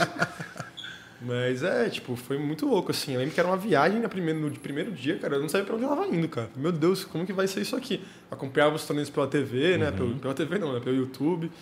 Mas eu velho, como que vai ser? Vou ver, tipo, pô, os caras que eu admiro, né? Tipo, os caras que eu, que eu sigo aqui. Talvez eu entreviste algum deles. Vai ser muito louco isso. É, e E tipo, uma dúvida que eu tenho, já aproveitando, vou decortando um pouquinho, mas tipo, quando você vai para um evento desse, aí no começo, não hoje em dia, que hoje em dia você está com certeza mais prático, já sabe o que vai fazer, mas você recebe um schedule do evento, você é, meio que se programa que horas que vai entrar, que horas, como, como que funciona isso? Era bem organizado ali, né? em, em todo lugar, né? Assim, você sabe a hora que você vai chegar. É, no Super Poker a gente tinha um horário ali, chegava às duas, num torneio todos os dias. Uhum. É, como o Grilo já estava lá, ele meio que fechava o evento. Ele um pouquinho mais tarde, ele fechava. Eu fui na abertura ali duas da tarde, uma e meia, duas, Uhum. duas e meia, não me lembro muito bem. E eu lembro que eu chegava cedo ali, e embora, sei lá, por volta da meia-noite. Tem, tem torneio que não tem opção, né? Você chega meia-noite e vai embora às seis da manhã. Sim. Mas meia-noite não, chega meio-dia e vai embora às seis da manhã. Mas é, esse foi bem tranquilo, assim, óbvio, né? Eles estavam, pô, tava no primeiro evento, mas eles não pegaram muito pesado comigo ali, Uhum. né? Tipo, foi uma coisa bem, bem suave, né? Não tinha tanta responsabilidade, embora já fiz vídeo, né? Foi uma coisa que o Sequel inventou, acho que era Minuto Super Poker, uma coisa assim. Eu fiz, fiz o vídeo lá nessa etapa. É, fiz algumas entrevistas também, tipo, com, com jogador. Fiz entrevistas com uma coisa mais assim, tipo, um pouco. Como eu não tinha tanta visão do jogo, assim, de, de trampo de jogo, eu tentei fazer umas coisas um pouco diferentes. Entrevistar caras estavam indo pela primeira vez, por exemplo, no evento. Aham. É, tipo, quem faz a organização do evento, coisa do staff. Uma, fui um, um pouco uma coisa mais. Deixei Mostrar- mais o poker. mostrar o o poker ficou mesmo. mais com o grilo, né? Aham. Uma coisa mais central ali. E eu fiz uma coisa um pouco mais abrangente. Minha visão era mais abrangente, né? Tipo assim, querendo mostrar como era para as pessoas que não eram do poker. Uhum. Depois, óbvio, isso foi mudando, né? Tipo, a minha visão foi ficando cada vez mais inserida, né? Fui entendendo mais. Mas esse evento foi muito especial, cara. Foi conheci muita gente ali já. É, tipo, as primeiras pessoas assim do poker que eu conheci. A Carol do Pre tava nesse evento, ela já me recebeu super bem. Ela ganhou até o Six Max do do do Masterminds. Eu fiz, acho que a matéria dela. O João Fera ganha também, tipo, eu fiquei brother dele ali no começo. O cara que ganha o meu evento, ele não tá mais hoje em dia no poker, é, mas ele era gente boa demais também, moleque sangue bom pra caramba. É, inclusive me, fu- me fugiu o nome dele agora. eu tô um pouco triste, porque ele era muito, pô, moleque gente fina demais, assim. Eu vou lembrar, vou lembrar. Mas, cara, ele ganha meu evento, a gente vai beber no New Dog depois, eu já conheço uma pá de gente, conheço a Nayara, conheço, pô, conheço o Vitão, conheço o Vini Marques, os caras que trabalhavam lá, eles não trabalhavam no dia a dia, né? da- Aham. O Vitão até ia para gravar as coisas dele, mas era no andar de baixo, né, do prédio do Super Poker, que era na Angélica ali na época. Mas, pô, conheci o Vini Marques lá, conheci o Vitão, tipo, os caras me entrosaram, me, tra- me trataram super bem, o próprio Caio Machado também. Então, pô, foi muito especial. Esse Masterminds foi um choque, assim, que era muito grande. O Masterminds era muito gigante naquela época. Eu não sei se era, foi o auge dele, talvez tenha sido um pouco antes até, mas ainda era muito gigante. Aham. Era um torneio... Hoje em dia não é muito, né? Não sei nem como tá, tá bem torneio É, mais de- Hoje virou um torneio de clube, É, mais ou menos. Né? Ele aconteceu no H2 ano passado. Pô, foi na, Curitiba. a Mofa é gigante, cara. É gigante, era tipo muito grande mesmo. Então foi, foi bem especial. E eu saí de lá, assim, tipo, da, o grill ia pra Vegas, acho. Isso é meio que no meio do ano. E aí a Josi fala: Meu, você quer ir pra ponta? Fazer o BSOP ponta? Porque o grill não vai conseguir. Óbvio, né, porra? Qual a Óbvio. chance, né? Quando eu comecei a trabalhar com poker, uma das coisas que eu fal- pensava, né, ali, é, antes até de trabalhar, eu falei pro meu pai, eu falei, caralho, vou viajar pra caramba, vou nos torneios, porra, irados, vou viajar pelo Brasil, vou fazer alguns torneios, talvez até fora do Brasil. E eu falei muito empolgado isso pra ele. né? Meu pai falou, calma, viajar, trabalho é legal por, uma, por um tempo, mas não é legal o tempo todo. Sim. Tipo, não é legal o tempo todo. Uma hora pesa viajar pra caramba. Mas no começo, porra, em 2016, eu tava pouco Fiz uma passagem pra né? punta. Eu tava, pô, era molecão, eu tava, porra, curtia pra caramba. E nessa época, as eu tenho 30 anos, né? Eu vou fazer 31. Tem uma geração ali que é da minha idade. E naquela Uhum. época eles também tinham 22, 23 anos. 23 anos, né? Aham. 23 para 24. Eles também eram moleques. Então as viagens eram mega divertidas, assim, tipo, era mega zoeira, tipo, era acaba o torneio, bebedeira até 6 horas da manhã, e ninguém sentia no dia seguinte, já tava numa boa, não tinha ressaca. Eram bons tempos, assim. Então, tipo, você pega ali Kelvin, João Fera, Nico. Nico é um pouquinho mais velho, né? Mas ele tava sempre também, Bruninho Kawauchi, tipo, puta, cara, é muita gente. Mas o Alisson, o próprio Taradinho também Natal, eu conheci ele no BSP Natal em 2016 também, ficava na bebedeira ali depois. Então eram, eram, as viagens eram diferentes nesse aspecto. Então eu curtia pra caramba, Sim. eu gostava pra caramba. Em 2016 eu fui pra. Fiz esse, pra, de viagem mesmo, eu fui pra Punta, que foi porra, muito louco, muito irado. BSP Punta, depois eu faço Natal, que não é tão longe depois, assim, dois meses depois. E faço o segundo ou terceiro NPS da história ali, que foi em João Pessoa, que foi muito legal também. Massa, e aí, pô, já tá bem inserido no meio, né? Bem, Já tá, tipo, rapidamente você conhece todo mundo, assim, é muito É. fácil de conhecer as pessoas. É, é, é um, é um nicho que não é tão grande assim. Então, cara, a gente acaba conhecendo todo mundo. Conhece um que conhece outro e pronto. Os contatos são muito fáceis, né? Muito massa. Quanto tempo você ficou no Super Poker? Eu fiquei um ano e dez meses. Deu quase dois anos. ali. Quase dois anos. Um ano e dez meses. E aí, vamos para a próxima etapa da sua carreira, Vamos. que foi, o, foi o, o mundo poker. Como que foi? Como que surgiu o, o contato? Como que você ajudou a montar um pouco do, do da Mundo TV? Como é que foi o mundo poker? Vou contar, vou contar só uma coisa antes que é, que é para você ver como é muito louco, né? Como foi tudo muito rápido e como é um ambiente muito legal assim que você vai estar junto das pessoas que você admira. Em 2014 eu falei do Foster, né? Que Sim. o Foster, porra, foi minha primeira referência. Eu falei isso para ele no podcast, inclusive, na frente a frente com ele também. Aham. E, tipo, pô, o Foster foi a primeira referência, assim, e, cara, dois anos depois do, da November 9 dele, eu tô em João Pessoa, ele completou 40 anos em 2016, foi o aniversário de 40 anos dele no meio do NPS. Cara, tipo, fui pra balada de aniversário do Foster, ele chamou todo mundo lá, diver, jogador, staff, imprensa. Tipo, de repente, tipo, eu tava lá tomando uma Foster, aquela garrafa de Grey Goose de um litro e meio, aquele bagulho gigantesco lá, eu, eu pensei, cara, o que eu tô fazendo aqui, velho? Tipo, como é louco, como a vida dá a volta, como Sim. muda as coisas, né? Muito louco mesmo. Mas é, tipo, é isso. Eu saio do Super Poker em 2018. No dia seguinte que eu saio, eu já troco uma ideia com alguns amigos meus que. Você saiu sem nada planejado. Não, sem nada planejado. Tá. Tava, foi o final ali, não foi, não foi muito legal ali no Super Poker ali. É, amo todo mundo ali que trabalhou, assim, gosto das pessoas. Claro que tem umas que eu não tenho, tenho zero contato hoje, outras que eu tenho contato, eu guardo carinho por algumas pessoas. Mas o final ali já não, não, não tava bom nem para eles, nem para mim. Assim, eu já tava meio saturado. Foi, 2017 foi um ano muito difícil para mim, é, em vários aspectos. Foi o ano que eu comecei a namorar e as viagens começaram a me machucar. E foram muitas viagens, eu acho que eu fiz umas 15 viagens em 2000. Cara, é bastante Foi tipo muito puxado 15 mesmo assim. é. Uma coisa assim, meio planejamento, tipo, voltava de uma, me avisava quando tinha que ir pra outra. E isso foi me saturando muito. Teve problema de família também. Foi um ano puxado, assim, Aham. que me saturou muito o trabalho ali. E era um trabalho de escritório, não era home office. Eu tinha que ir pro escritório, voltava de viagem de escritório. Foi, foi uma coisa meio complexa ali. O que aconteceu aí, Pico? Daniel Almeida deu os caras. Ai, meu Deus. Solta o verbo no Super Poker aí, Galidácio. Né? Pô, cara, tenho muito carinho pelas pessoas lá. Não Meu chefe, cara. Cara, como ele gosta de uma polêmica, né? Cara, ele Eu gosta, não ele gosta. É impressionante. Ele Ele e Tarão, olha, juntar os dois numa sala. Cara, não tenho nada pra falar assim. O Super Poker é uma empresa mega profissional, super séria, fui sempre muito bem tratado. Mas foi um ano desgastante, assim. E talvez, sei lá, tenho meus problemas, tenho meus defeitos também. Uhum. Mas faltou, sei lá, um pouco de visão de o que está acontecendo aqui, tá ligado? Vamos entender, talvez não entendendo direito o que Uhum. eu estava passando ali. Eu tive um problema no fígado muito sério também no começo de 2017, é, que eu demorei para entender o que era, isso meio baque- baque- baqueou meus primeiros três meses do ano. E tipo, é uma coisa muito louca, assim, mas Sim. não entendiam direito o que estava acontecendo e foi um monte de coisa, um monte de soma que me pesou assim. No final do ano eu estava exausto, assim, tava estafa total e tipo puxado ali para mim.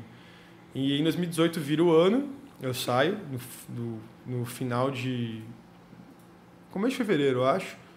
Eu entrei, é, começo de fevereiro ali, depois do carnaval. No dia seguinte eu já estava trocando uma ideia até com essas pessoas, com amigos meus que têm uma empresa em São Paulo de festa, festa, formatura, faculdade, e eles queriam fazer um projeto de mídia voltado para o mundo universitário. Eu já estava conversando isso com eles, Uhum. e no dia seguinte isso intensificou. Eu coloquei no Face, né, que tinha saído do Super Poker e tal. E isso, pum, vamos conversar agora que você tá livre e tal. E assim, na quinta, isso foi na terça, na quarta na quinta já tava, eu tava desenhando o projeto. Era um projeto super legal, chamou TikTok, mas também durou um ano, assim, não acabou não dando muito certo. É, mídia é uma coisa que você precisa de muito investimento. Sim. Talvez não fosse uma coisa que os meninos estavam esperando ali. Uhum. Tipo, não tem como você construir um site. Até tem, né? Mas, até tem, né? Mas tipo, é difícil, né? Com pouca gente. Sim. Mas é, acabou não dando certo.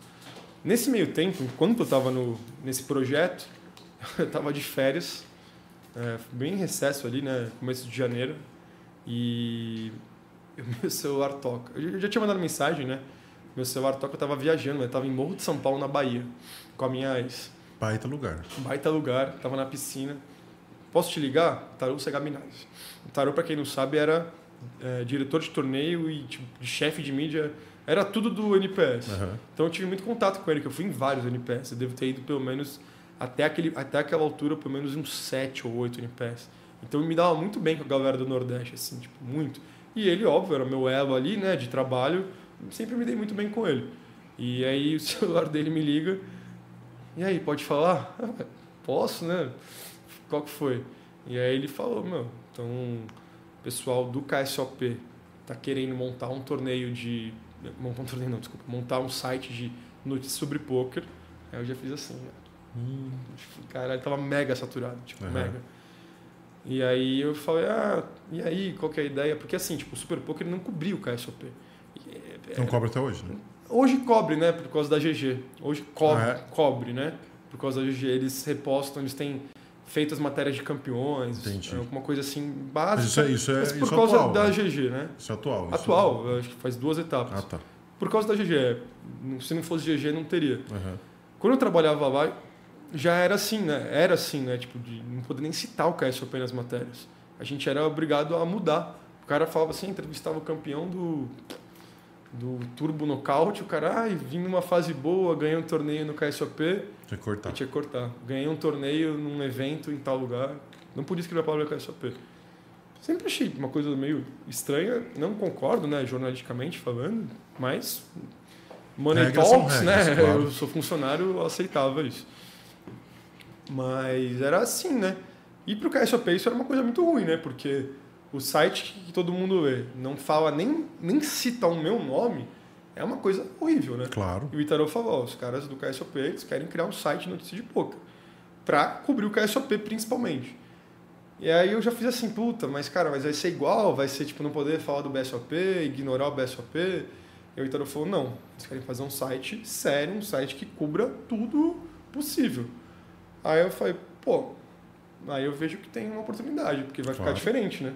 Você vai se diferenciar da concorrência. Você vai ter uma limitação, né? Sim, vai poder falar sobre tudo aqui. A gente vai, a gente vai pelo menos ser diferente.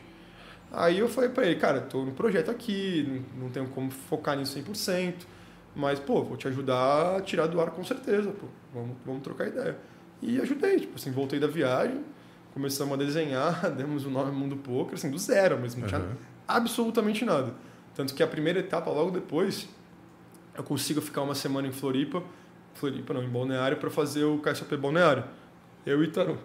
Tipo, na época da 15 ali, tipo, pô, foi um puta torneio legal, mas nessa parte de mídia, staff, tava engatinhando total, assim, tipo, staff não, né? É, parte de cobertura Imprensa. de mídia, de imprensa, né? Era, não tinha nada ali. E não tinha nem o site criado ainda, o site estava em construção. A gente meio que escreveu as matérias, meio não, né? 100% escreveu as matérias no, KS, no site do KSOP. E, cara, já era mundo poker já. A gente era o mundo poker, só que escrevendo dentro do site do KSOP. Eu e o Itaron fizemos, sei lá, muita matéria. E só que era muito dois, simples, né? Só nós dois, só nós dois. Era muito simples de fazer, porque não tinha nada, não tinha onde postar, não tinha onde publicar, era só subir num site que não tinha nem SEO, não tinha nem aquela burocracia de postar uma matéria que tem é, você tem que preencher um monte de coisa, uma coisa que Uhum. leva um tempo. Era colocar, copiar e colar, pum, tava lá no site. E, nossa, cara, eu escrevi muito texto nessa, nessa, nessa etapa. E a galera do KSOP curtiu muito, assim, a galera que tava investindo no, no mundo poker curtiu muito o trampo que a gente fez ali, é, tipo, de levar, né, tipo, entrevistar jogador, aquele trampo básico, que era uma Sim. coisa que eu já fazia, né? Colocar Eu informação. estava no- acostumado, não estava muito tempo fora do mercado, né? Uhum. não dava, acho que dava um ano, nem um ano. Então, tipo, vi que muita coisa mudou até, assim, nos rostinhos novos ali em Balneário. Eu nunca tinha ido no KSOP, né? E, inclusive, faziam até um, um pequeno terrorismo sobre o KSOP. E nessa etapa eu vi que não tinha nada a ver. Era tudo, porra, era bonito pra caramba, era super bem organizado. O staff do KSOP de dealers, é, diretores, os caras são incríveis. E Sim. cada ano foi melhorando cada vez mais. Tipo, eles caras são muito bons. É um puta torneio. Sim. Naquela época já era. Hoje todo mundo vê, hoje é muito fácil, né? Naquela época ignoravam, a mídia ignorava, e alguns jogadores não sabiam, eu não sabia. Muitos jogadores não Não sabem. sabiam como era. É bizarro isso. E quando eu cheguei lá, eu falei, meu, tipo, o negócio é foda, o negócio é muito bom. E a gente trabalhou super bem e tal, foi muito legal. Mas eu continuei meio que dividido, assim, eu não conseguia trabalhar todo dia no, no, no mundo poker. Eu escrevia de vez em quando ali e tal. Fiz uma etapa em São Paulo, não fui para etapa de Natal, porque não tinha como viajar ali. Nesse meio tempo, o site, o outro site que eu estava fazendo, não não estava indo para o caminho que tinha que ir. Eu fui me desanimando, o pessoal também foi se desanimando. E eu comecei a dar mais. Fico, a balança dos dois começou a pesar mais para o mundo poker. Começou a ficar mais legal no mundo poker, Uhum. para mim. E em agosto de 2019, a quarta etapa do ano, KSOP Special, a gente trampa lá. A gente já tem a Atala já com a gente, que foi nossa primeira jornalista contratada, Aham. a Atala Souza, que ela não conhecia nada de poker, mas cara, que guerreira assim, ela se adaptou muito rápido, ela aprendeu, ela escreve bem, ela puta, se virou super bem. Ela ajudou muito a gente no começo. Ela foi, né, para Natal já, que foi a segunda etapa do ano, foi para São Paulo. Ela carregou por muito tempo ali o piano, cara. Foi Aham. muito difícil assim para ela, imagino. Mas aí em Balneário, o pessoal conversa comigo e fala, velho, a gente quer você 100% aqui, vamos fazer isso, vamos fazer aquilo. E dali eu já voltei 100% no mundo poker. Em agosto de 2019, quase oito meses depois que a gente... Não, oito não, é mais sete meses, né? O site não nasceu em janeiro, nasceu em fevereiro, se não me engano. Sete meses depois do que o site sai do ar. E ali, cara, começa os desafios, né? Porque você escrever, carregar um site ali do zero eu já ouvi a frase, né? Leva tempo para criar um site com credibilidade. Puta, leva mesmo. É difícil pra caramba. Sim. Mas no caso do mundo poker, eu acho que a gente começou com muita credibilidade, já porque a gente estava no meio do KSOP. Estavam dentro, né? estava dentro, então a gente já escrevia com responsabilidade. Tipo, a gente já estava lá. Uhum. Então começou, o- o negócio começou sério, assim, tipo, não tinha como, não tinha espaço para errar. E em 2019, considero que foi no final do ano, considero que foi um divisor de águas ali para o trabalho, foi a gente ter ido no BSOP Millions. A gente foi para o BSOP Millions, eu e o Arthur, que é o fotógrafo do Mundo Poker, o cara que coordena né, os fotógrafos, o Arthur Oliveira, inclusive foi o aniversário dele essa semana, dá um parabéns aqui para ele, parabéns para Arthur. É, a gente foi, tipo, mano, pra incomodar. A gente foi pra mostrar quem a gente era, pra encher o saco mesmo, assim. Falo isso sem o menor problema, assim. Vamos tentar fazer tudo mais rápido, vamos tentar entregar coisas diferentes. Vamos mostrar que, gente- que eles têm um concorrente hoje. Claro. tipo. E, cara, deu muito certo. Deu muito certo. A Como gente- que o BSOP foi A gente realmente incomodou ali. O Como B- que- bom, B- pro BSOP é incrível ter uma. Claro, qu- quanto mais 20 melhor. mídias. Pro Óbvio. BSOP, o grupo Super Poker é a mídia oficial Uhum. do BSOP. Mas para o BSOP, é incrível estar todo mundo lá. Eles querem isso. Tipo, querem isso, né? Até a página 2 ali, né? Claro. Você, não pagando, imagina, não pagando pelo trampo e, e a galera falando de você, é incrível para eles. O Sérgio Prado sempre recebeu a gente muito bem. Assim, o Sérgio é um cara genial, sensacional, um dos meus ídolos aí também de profissão, eu sempre me dei muito bem com ele. E, cara, foi muito tranquilo, assim, nunca teve nenhum problema. Só que essa etapa de 2019, ela acabou fazendo. A gente tinha muita liberdade, porque nunca tinham se preparado para ter uma concorrência ali. E, cara, tipo, era muito legal, assim, tipo, eu ia com o Arthur jantar ali no D&D, almoçar ou jantar no shopping, camisa do Mundo Poker. Muita gente passava e elogiava o trabalho. Pô, a gente tá gostando, tô gostando do trabalho de vocês, não sei o que lá, vocês estão mudando o negócio. Isso já começou ali. E ali eu senti que a gente tava num, num caminho certo, porque no KSOP a gente era medido a casa ali. Tipo, não tinha essa repercussão, assim. Quando viram, quando viram no BSOP, juro, a gente tava almoçando já tinha gente falando, pô, o trampo de vocês é irado, continua assim, vocês são diferentes, vai pra cima. Tipo, Foi muito, o feedback ele foi muito bom. E a gente vira 2019 muito bem, só que aí 2020 tem a pandemia. E é um puta de um baque, né? Porque eu e Tarô, a própria Ata, a Ata ela no começo de 2020, se não me engano, acho que antes da pandemia até. É... Uf, eu posso estar sendo injusto agora. Posso estar me confundindo nas datas. Não, a Ata ela não saiu, no saiu no começo de 2021. É, eu, a e o Itarô, a gente, pô, carregando o site ali e tal. O Itarô escrevia essa época, para quem duvida do, do, do Itarô. Ele trabalhava nessa época Ele ainda? trabalhava pra caralho nessa época, né, na, na criação de texto. Quando que ele entrou de férias e nunca mais voltou? 2021, acho que ele, foi, que ele virou Aí celebridade. ele virou, virou celebridade. Ele só bebe em podcast. né? Só, só, be- só bebe no poker de boteco. Finge é finge que grava o poker de boteco ali. o Tarô é hard working total. Ele Falando- Parece falando- que não, mas ele é hard work total. Vou defender o Itarô aqui. Falando no Itarô, Não sei se ele me defendeu quando ele veio, mas Então. ele é hard work total. O, Ita, o Itarô mandou um negócio uma pra mensagem vocês. Tô com medo, cara. a gente tem uma mensagem medo, dele. tô com medo. Teco, Teco. Consegue colocar? Olha lá. Tô com medo, tô com medo. Só- A cara de bravo dele, velho. Ele tá meio bravo comigo esses dias aí.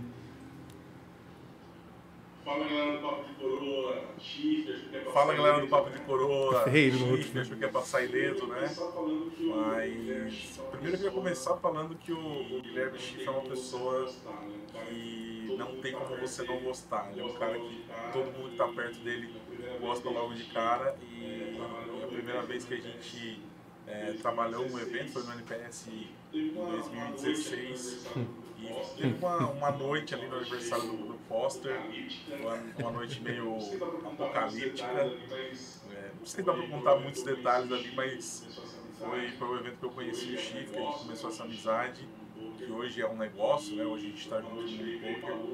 E foi uma noite bem meio maluca. Não dá pra entrar em muitos detalhes, mas acho que vai ser legal te contar um pouco disso. E eu tenho uma história, essa, essa eu queria que ele, acho que ele vai lembrar com mais detalhes. Foi a vez que a gente chorou porque um evento de poker online foi prorrogado. Então tem essas duas passagens aí com o Guilherme Chifre. Tanto no aniversário do Foster em 2016 e essa série online aí que deixou a gente em prantos, é, que ele vai lembrar, acho que talvez com mais clareza. É isso, galera. Brigadão. Valeu, Itarão, pela, pela Rapaz, mensagem. Confesso que eu não tô lembrando dessa série aí, velho. Esqueci, velho. O Itaru, o Tenta Itaru lembrar. inventa as histórias, é esse o problema. Ele não sabe com o que aconteceu na cabeça dele. Pô, se você estiver vendo aí, pô, tenta me lembrar um pouco aí, que eu esqueci, velho. Eu vou, vou perguntar pra Eu não sei ele. se foi chorar de, de, de alegria, de tristeza. Acho que foi de tristeza, né? Provavelmente. Voltando no BSOP, 2019. Eu só vou completar, né? Esse, Tá. esse aniversário do Foster, ele realmente acabou numa loucura gigantesca, Tipo, assim. Não dá pra falar mesmo. ó. Não, todo mundo assim, tipo, quem não saiu de lá cambaleando ou deu PT, é, mentiu. é, ou não foi. Não tem como, assim, foi um negócio muito pesado mesmo. Ele tava dividindo o quarto com o Bruno Aguiar. O Bruno Aguiar é um dos sócios do, do NPS, um dos Uhum. caras, pô, os caras mais gente fina que eu conheci no poker. Eu sou muito fã, muito brother dele também. É, tenho muito carinho, assim, me ajudou muito também no, no começo ali, em 2016, 2017. O Aguiar é gente finíssima. E a gente foi, né? Eu e Tarô, bonde todo lá, os divers, puta. Quem não saiu torto daquele. Foi na Pink Elephant de João Pessoa. Quem não saiu louco de lá é mentiroso demais, velho. Foi, foi puxado. Mas, cara, essa série aí talvez até faça. É, Scoop 2020. Desculpe 2020, né? Que eu tava achando. então, Até eu ia chegar nisso agora. Eu tava na, na sequência aqui do, do- da resenha.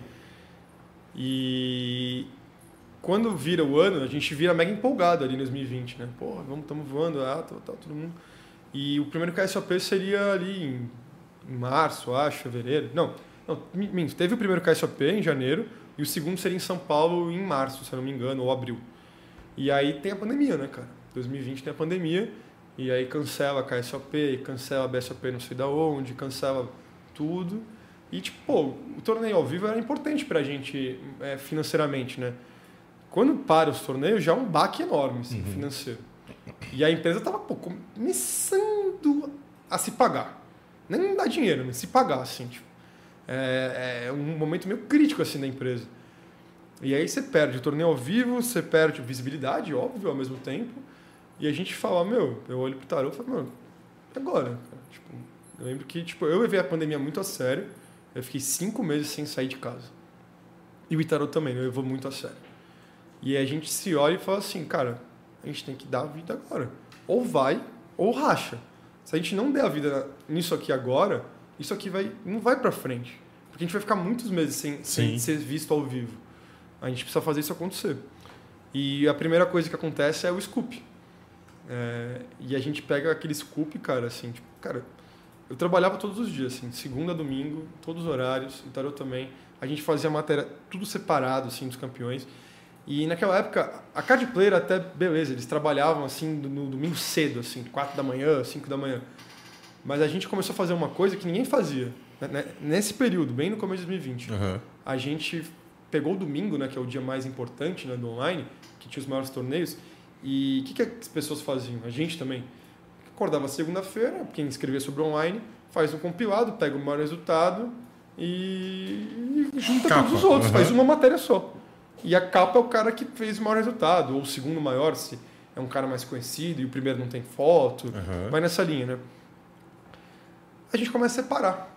No, traba, trabalha no domingo e, tipo, tem seis resultados acima de, sei lá, 40 mil dólares, os seis vão virar matéria. Ninguém fazia isso. Ninguém fazia isso no domingo. Sim. Talvez na segunda até separava um ou dois ali, mas muito raro, muito, Muito raro. raro. A gente criou uma coisa que até a gente se odeia, né? Porque gente- agora todo mundo que trabalha com poker, mídia de poker, tem que trabalhar no domingo. A gente criou, a gente meio que forçou os outros a trabalhar Sim. também. E, cara, a gente surfou uma onda nesse scoop, nesse período, de- nesse negócio de separar resultados online, e começou a ter muito resultado online. né? O Brasil decola demais no poker online na pandemia. Os times decolam, os torneios ficam porra, bizarros. E a gente surfa uma onda por um tempo ali, antes das pessoas começarem a fazer a mesma coisa. E isso fez o site crescer muito, assim, muito. A gente pula o Instagram organicamente de mais ou menos 12 mil seguidores para 18 mil em quatro meses, três meses, quatro meses, uma coisa assim. Orgânica é muita É coisa. muita coisa, assim. Mudou é, bizarro o tamanho do site. A pandemia foi um divisor de águas para o mundo poker. Mudou a cara do mundo poker. A gente cresceu muito ali. Uma coisa muito louca. E óbvio, né? A gente sofria muito no Scoop, o Itarô. E o Scoop foi prorrogado. Teve uma. Sim. A gente ficou. Tipo, a gente tava exausto. A gente queria parar um pouco também, né? A gente E aí o também. Scoop acho que esticou mais duas semanas, ou fez. Teve main event, second chance. Uhum. Tava, tava bombando. muito. Foi, foi, tava foi duas, bombando o tanto. Scoop foi duas semanas a mais. Foram, em 2020, teve- tiveram seis meses De série que eram todos os dias um domingo de série. É, É, Tipo, era bizarro. Bizarro. E aí E a GG crescendo pra caramba. a GG crescendo, e aí eu lembro que, tipo, terminou o Scoop, aí eles, tipo, era outra série, tipo o Stadium, que era do mesmo tamanho. Sim. Aí no, outra série, Bounty outra série. Series, não sei Bounty. Series, e não sei Era o que, uma atrás da outra. Series. E, cara, não parava, era uma atrás da outra, assim. E nisso a GG veio junto, veio correndo Uhum. junto, cara. Foi uma coisa muito louca, assim. Parece que é outro mundo até, né? O, o mundo pandêmico ali, né? Cinco meses sem sair de casa, a gente deve ter feito muita coisa ali de matéria, assim. E separava tudo, assim, era prêmio de... Hoje não dá pra fazer isso. Hoje é muito resultado. Se você não junta alguns resultados, você vai ter que fazer 35 matérias por dia. Não tem como. Mas ali a gente tinha como, porque a gente tava em casa, não ia sair, não tinha o que fazer, a gente queria que o negócio decolasse. Puta, a gente separava todos os torneios. Teve 50 campeões lá, provavelmente, tipo, teve de matéria só de campeão, deve ter pegado umas 45 ali, tranquilo. 45 matérias diferentes. Às vezes você junta os campeões. Hoje em dia, de campeão de voo, nem dá pra fazer, cara. Nem dá pra fazer. É, é- é muito louco mesmo. Porque, tipo- tipo, o- os bains mudaram muito. Muito. Então, tipo, qual- qualquer premiação virou relevante, tá ligado? Sim. Sim. É, hoje uma premiação. É meio bizarro falar isso, mas uma premiação de 10 mil dólares hoje, há 10 anos, era muita coisa. Hoje não é tão relevante. Hoje não- o jogador não quer saber.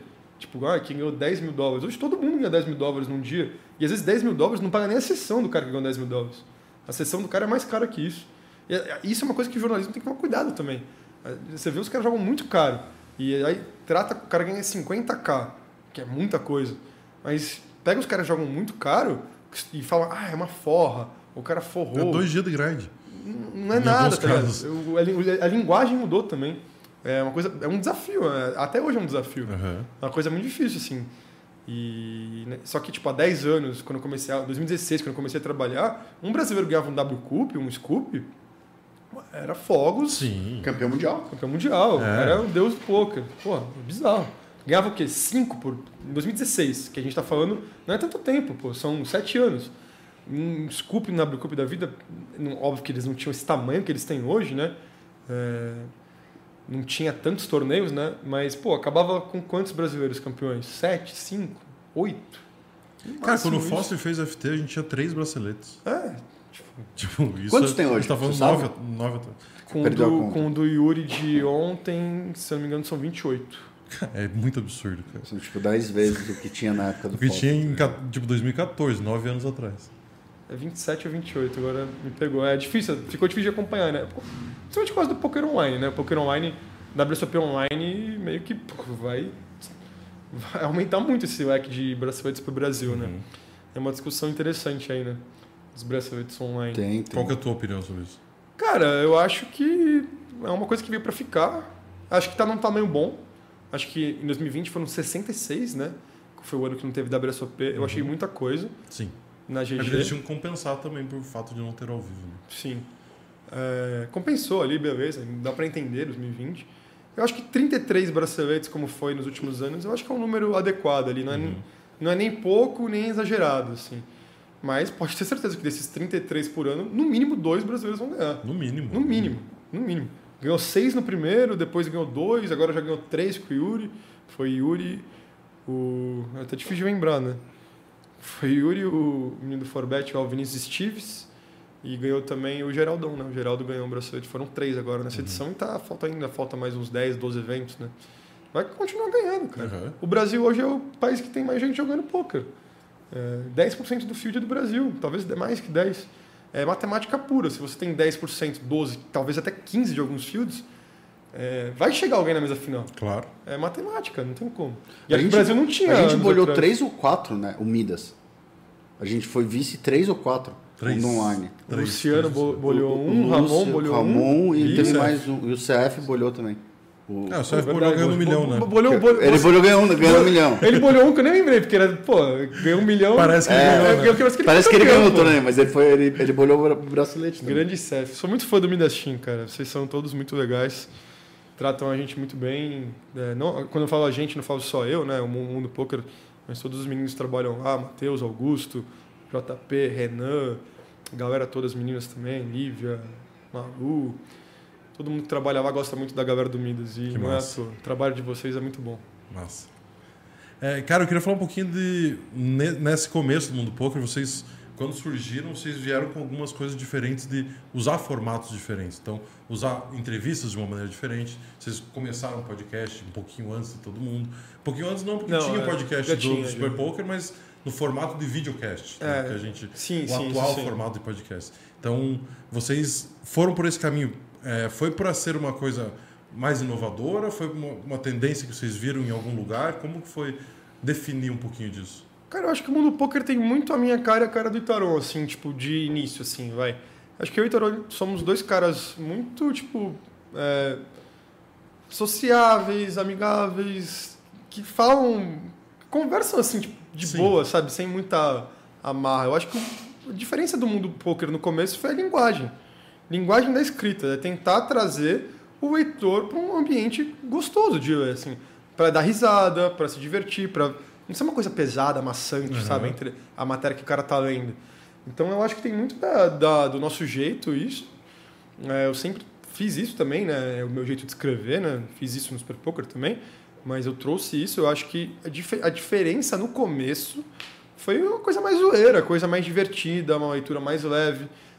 O nosso Instagram, pô, a gente tem essa pegada desde o começo de vídeo, de trazer, de fazer piada, de brincar com meme. É, as entrevistas são, eu acho que a gente é mais leve, assim, acho que Aham. a diferença do mundo poker, acho que- por que, que deu certo, talvez?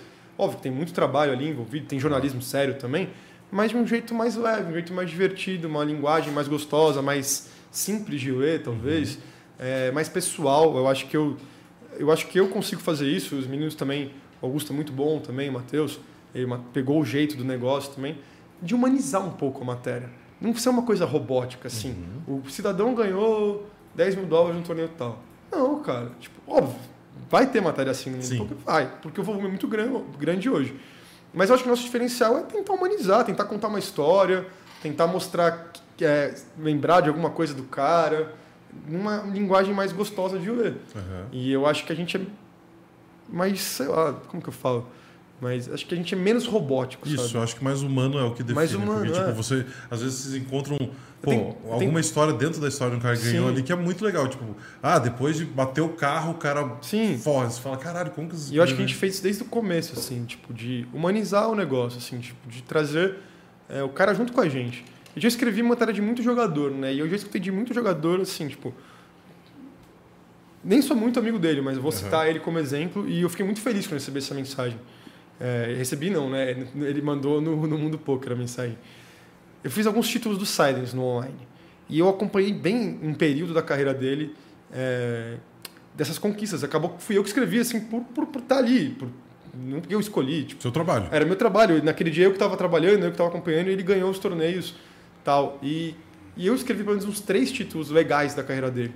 Dois no GG e o Sunday Million no PS. E o do Sunday Million ficou muito legal o texto. Porque eu consegui ver uma coisa no Instagram dele, que me deu uma ideia, e eu fiz. Ele falou, cara, o texto de vocês foi o melhor. Pô, fiquei, ficou muito legal, parabéns. Eu tenho, eu gosto muito. Tipo, ele deu um elogio assim. É nessa pegada, assim, de você tentar trazer uma coisa diferente.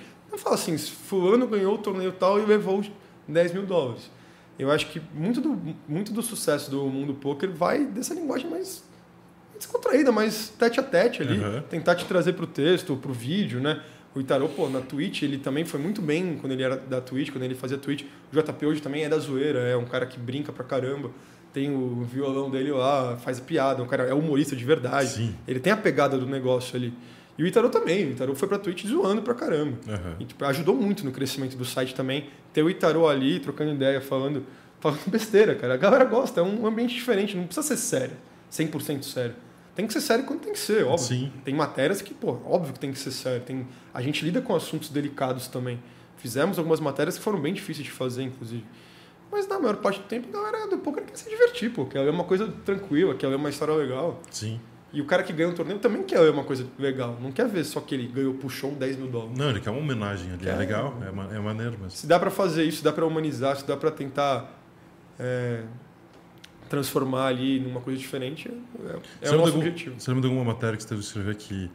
Dessas que você falou que foi pesada tal? Você lembra de Ah, alguma? tem. que- Puta, a mais difícil de todas e é, foi punk pra caramba foi a do podcast do Forbet. Aquele caso ali que aconteceu. E foi difícil pra caramba pra mim porque eu gosto muito de sketch. Eu Uhum. me dou muito bem com sketch, até hoje. Pô, eu- eu não dava antes, ele não mudou Sim. nada comigo depois. É, e um cara que eu tenho muito carinho, ele ajudou muito o mundo do poker também. Muito mesmo, vocês não têm ideia do que o sketch tipo, fez por nós, ou tipo, ajudou a gente com, com informação, com dica, com até feedbacks, cara. É um cara muito legal. Muito gente boa, tenho muito carinho por ele. Meu papo flui muito com ele. Sempre que eu vejo ao vivo, quando eu preciso dele online, ele ajuda. E, cara, foi difícil né, escrever, porque foi uma coisa muito pesada ali. Sim. E eu tentei fazer da matéria mais, a matéria mais profissional do mundo, sem colocar a minha opinião Teu ali, tá julgamento. ligado? Uhum. E a gente foi o primeiro a fazer ali, né? A gente tava na hora, a gente deu um pouco de sorte também, porque tava tendo um KSOP na, na, na hora. E a, a Thalia e mais uma menina que não vou lembrar o nome agora, elas mostraram pra gente, a, tipo, meio que primeira mão ali, que tava tendo a repercussão. E eu olhei pro Tarô e falei, Tarô. Ele olhou, já sabia, a gente se entendeu Não já. tem como não, não falar tem como disso. não falar disso, cara. As meninas estão pegando pesado, tipo, não- pegando pesado não. Tão, Com razão. não, com razão, né? óbvio. Estão divulgando. Começou a bombar no Instagram também. Só que era um domingo, se eu não me engano, ou um sábado. E aí eu falei, bom, vamos ter que fazer, mas vamos fazer do negócio mais profissional possível. Acho que essa foi a mais difícil que eu fiz, assim. Que foi para tomar cuidado com, com o que eu estava escrevendo, Aham. para não sair minha opinião ali. Sim, pra deixar claro que é só estar informando. Estou informando. É. Como, como escrever sem dar a sua opinião? Tipo, isso é algo que. ho- Hoje em dia é difícil você ver- ler um texto, uma Muito reportagem. difícil. Tipo, o jornalista ele não consegue. Ele, normalmente ele dá a opinião dele, né? Sim, Tipo, eu, cara, de um eu acho que os meus outro. textos são bem opinativos. Vou pegar mais Pega um. mais uma. Pega mais uma Eu acho que meus textos eles têm bastante, tipo, um pouco da minha opinião ali, tá ligado? E hoje eu me sinto confortável para escrever, mesmo até sobre mãos, assim, tipo. É, óbvio, né? Não sou jogador de profissional de poker, mas eu tenho alguma experiência, alguma vivência ali que eu consigo, tipo, saber alguma coisa ali, mas sem criticar pesado ninguém, sem entrar nisso, mas dá pelo menos uma, um caminho, né, de Uhum. ideia. E é difícil né, não fazer isso. Quando você não faz também, você fica meio robótico. Quando você faz muito, você exagera. Então tem que encontrar um meio termo ali. Mas nesse tipo de matéria um pouco mais específica, dá, dá. E dá para informar é, jeito tipo estático ali, Aham. sem, sem opinar. Mas eu procuro nos meus textos sempre tipo, brincar um pouco, ou fala, elogiar. Eu, eu acho que o jogador brasileiro é. A gente está numa comunidade. E o, a mídia de poker faz parte de um ecossistema de, de, de- desse ecossistema de informação. E o cara tá lá para consumir também, para se sentir querido. Então eu tento passar isso. E, e a galera do poker é legal. Tipo, tem cara que ganha, tipo, que eu fico feliz pelo cara. Ontem o Jonathan Volter, pô, o cara foi vice três vezes da W Cup nessa semana, em 10 dias. Ontem ele ganhou, né? Depois de três vices ele ganhou. Pô, fiz um texto, tipo, pô, exaltando o cara, tá ligado? Tipo, não só informando, mas enchendo a bola, a moral dele, né? A vibe. Não, e, pô, merecido não tem por que não Sim. fazer, né? Quando é merecido. Eu, eu acho legal, tipo, é o certo, é o errado? Não sei. É- É, é o nosso jeito, cara. E os meninos fazem isso também, Matheus e Augusto. Como vocês lidam com Também. tipo, a galera que. Pô, vocês devem receber mensagem o dia inteiro de. Tipo, o cara mostrando o torneio que ele ganhou, pedindo matéria. Não postaram meu, meu resultado. É isso. E, tipo, Eu não acompanho muito isso hoje em dia. Eu acompanho não muito, chega né? você. Hoje chega menos. Hoje eu não, não me preocupo muito em ficar, não sei o que olho o Instagram. Tipo, eu mexo no Instagram, óbvio, eu publico minhas matérias. Quando eu tô em viagem, às vezes, né? Por exemplo, em Vegas, ó, filmei. Sim. respondi muita gente, mas na minha preocupação respondendo, não é nem minha obrigação responder as pessoas. Assim, tem gente que faz isso. O Vitor gosta de fazer isso, né? Ele gosta, né? Ele faz bastante até. Mas, cara, assim, é, por um lado é muito bom receber, porque vai ter vezes que realmente o cara tinha que estar na matéria, ou tinha que ter virado uma matéria, ou, ou ele manda quem ele é, tipo, tem que estar atento a isso. E às vezes vira pauta, cara. Tem muita coisa que chega no inbox que vira pauta. Essa semana mesmo virou. O Matheus fez uma matéria muito boa, é, diga-se de passagem, tipo, um cara que ele deu um misclick num torneio de. Ele ia jogar um torneio de 5,50, deu um buy-in de 55. E ele foi vice-campeão dos dois torneios. Caralho. Ou campeão. Não, foi vice-campeão dos dois. Tipo, muito bizarro. fantástico. Os dois torneios, cara. O que, ele, o que ele se inscreveu errado, que era provavelmente muito acima da grade Da dele, que ele deveria né? jogar, e um de 5,50. Ele chegou nos dois, foi vice dos dois. Que Tipo, irado. ele mandou pra gente, virou pauta. A galera ajuda a construir o site também. E no começo do Mundo Poker isso foi, porra, ajuda da galera, a galera mandando informação, eu sou tal cara no online, eu sou tal isso. Nossa, não tem nem como mensurar. É, isso deve ser uma loucura, cara. Você descobrir quem que é o Zezinho do posto no Yapoker, cara, deve ser um É, inferno. um inferno. Você tem o quê? Tipo, uma planilha. Você deve ter uma planilha, uma database, tipo, bizarra. É, O Matheus é um gênio disso aí, cara. Eu sou bom, eu era bom, né, do PS, no GG eu também manjo, mas o Matheus é uma coisa fora da curva, assim, tipo, que ele conhece de nick, de jogador. Tipo, às vezes nem me preocupo porque eu sei que ele vai saber, eu mando pra ele já, tipo. Eu era minha enciclopédia, assim, de nick do PS, assim, não só de brasileiro, mas dos gringos também. Hoje em dia eu já não sou tanto, assim, tipo, o Matheus é muito, tipo, é bizarro, ele é um gênio mesmo, tipo, eu fico impressionado com ele. Mas tem ele, o Augusto também tem, o, o Augusto tem um acesso grande porque ele jogou no samba, então ele tem o dele também ali, tipo, quando é jogador de samba normalmente ele pega muito fácil. O samba manda também, né, os times também, vocês mandam, o samba manda, o Forbet Ah, manda. eu, eu lembro que a gente mandou. Os times ajudam vez. muito também, né, nesse, nesse aspecto. Mas, porra, o- os meninos são muito bons também. Tipo, a gente foi juntou três caras ali que gostam muito, conhecem muito. O Itarô também conhece, né, bastante por causa da Twitch. Então, é isso, né? E, cara, tipo, o GG. Vai decorando. É, o GG foi um desafio, né? Cara, o GG, ele é de 2020. 2020. A gente Ele tá na quarta mundo. leva de nick. Sim. Que ele libera, de tempos em tempos ele libera pra Agora, eles, mudar, cara. agora eles estão meio randômico. Liberam pra alguns, não liberam para os É, outros. tipo, eles. Ah, pode. Ó, vocês aí podem, podem mudar. Cara, isso é uma loucura pra imprensa. Deve. É uma loucura, mas foi bem difícil nas mudanças. Mas pega, você chega lá. E tem, e tem, tem seus métodos, né? Não vou contar o segredo, mas tem jeito. Claro. O Não Matheus. sei nem se todo mundo sabe, mas sim, Matheus. eu não vou dar, não vou dar, entregar o ouro aqui, mas a gente consegue achar. A gente tem uns segredos pra achar. Matheus, essa planilha vale ouro, tá? Matheus é, Cu- Cuide bem dela, porque essa Matheus é um gênio, velho. Augusto também, meus meninos são, Massa. os dois são muito passe bons, do. Matheus subiu, hein? A gente deu muita sorte com os dois, assim, de encontrar. Quando a Atala sai, a gente já queria dois mesmo, Uhum. né, jornalistas. E, cara, Qual o tamanho da equipe hoje do, do Mundo TV? Então, o Mundo Poker hoje ele Mundo tem 15 pessoas fixas, que varia talvez até 20 ali. Tipo, é, é que variável, assim, tem, trabalhando no dia a dia, tem umas 15. Uhum. Mas que trabalha, assim, em períodos 20. Em evento, vai para 25. Tranquilo, assim. Com transmissão, mais ainda. É, mas já tô contando a Ah, com transmissão. transmissão. vai para 25, vai, num evento. Num KSP Special da vida. Aham. Mas assim, acho que fixo hoje são 15, podendo chegar, se, se contar a galera que não trabalha todo dia, se chegar a galera que trabalha partes do mês, 20. Bastante gente. É né? muita gente, cara. É muito louco imaginar como a gente chegou longe assim. Começa, é, começa a ter mais responsabilidade de empresa também, de cuidar de carreiras e tal, né? Então é começa, muito louco. começa a ser um pouco diferente. A gente tem muito a evoluir ainda como empresa, mas, poxa, chegar em quatro anos, né? Quatro, vai dar. É, vai fazer cinco agora em janeiro, né? Mas, poxa, é, dá um orgulho do caramba, né? Ver como a gente cresceu. Massa. Eu tô aqui hoje, né, contando essa história pra vocês, é porque alguma coisa deu certo. Sim, sim. E, e, tipo, acho que é legal também ver que o mundo poker cresceu muito no mesmo período, óbvio. Pandemia, uma merda pra todo mundo, com certeza. Mas É. cresceu muito no período que o poker brasileiro evoluiu muito também.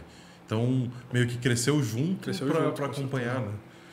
Queria falar um pouquinho de- do, do podcast que vocês, que vocês fazem. Como eu disse, primeiro videocast Sim. de poker. É, o que, que você consumia antes? Porque caiu no teu colo para ser o apresentador? Teve, che- chegou a considerar A gente sempre quis fazer um podcast, né? Eu e Tarô. A gente sempre teve a ideia. A gente começou junto, né? Aham. Na pandemia ainda, né? Quando tava tudo fechado. A gente fez as primeiras edições online, mas, puta, podcast online não é a mesma coisa, né, cara? Não, tem aquele de- de- delay do retorno, do áudio. É uma coisa que não flui tão bem. Não, não tem o mesmo feeling. um- um podcast de online de duas horas e meia, ele rende menos do que um podcast de uma hora ao vivo. Sim. Tipo, é, é muito travado. A gente fez, a gente fez alguns ali, mas não foram tantos, né? Acho que foi uns oito, nove, mais ou menos. Não sei nem se chegou a 10.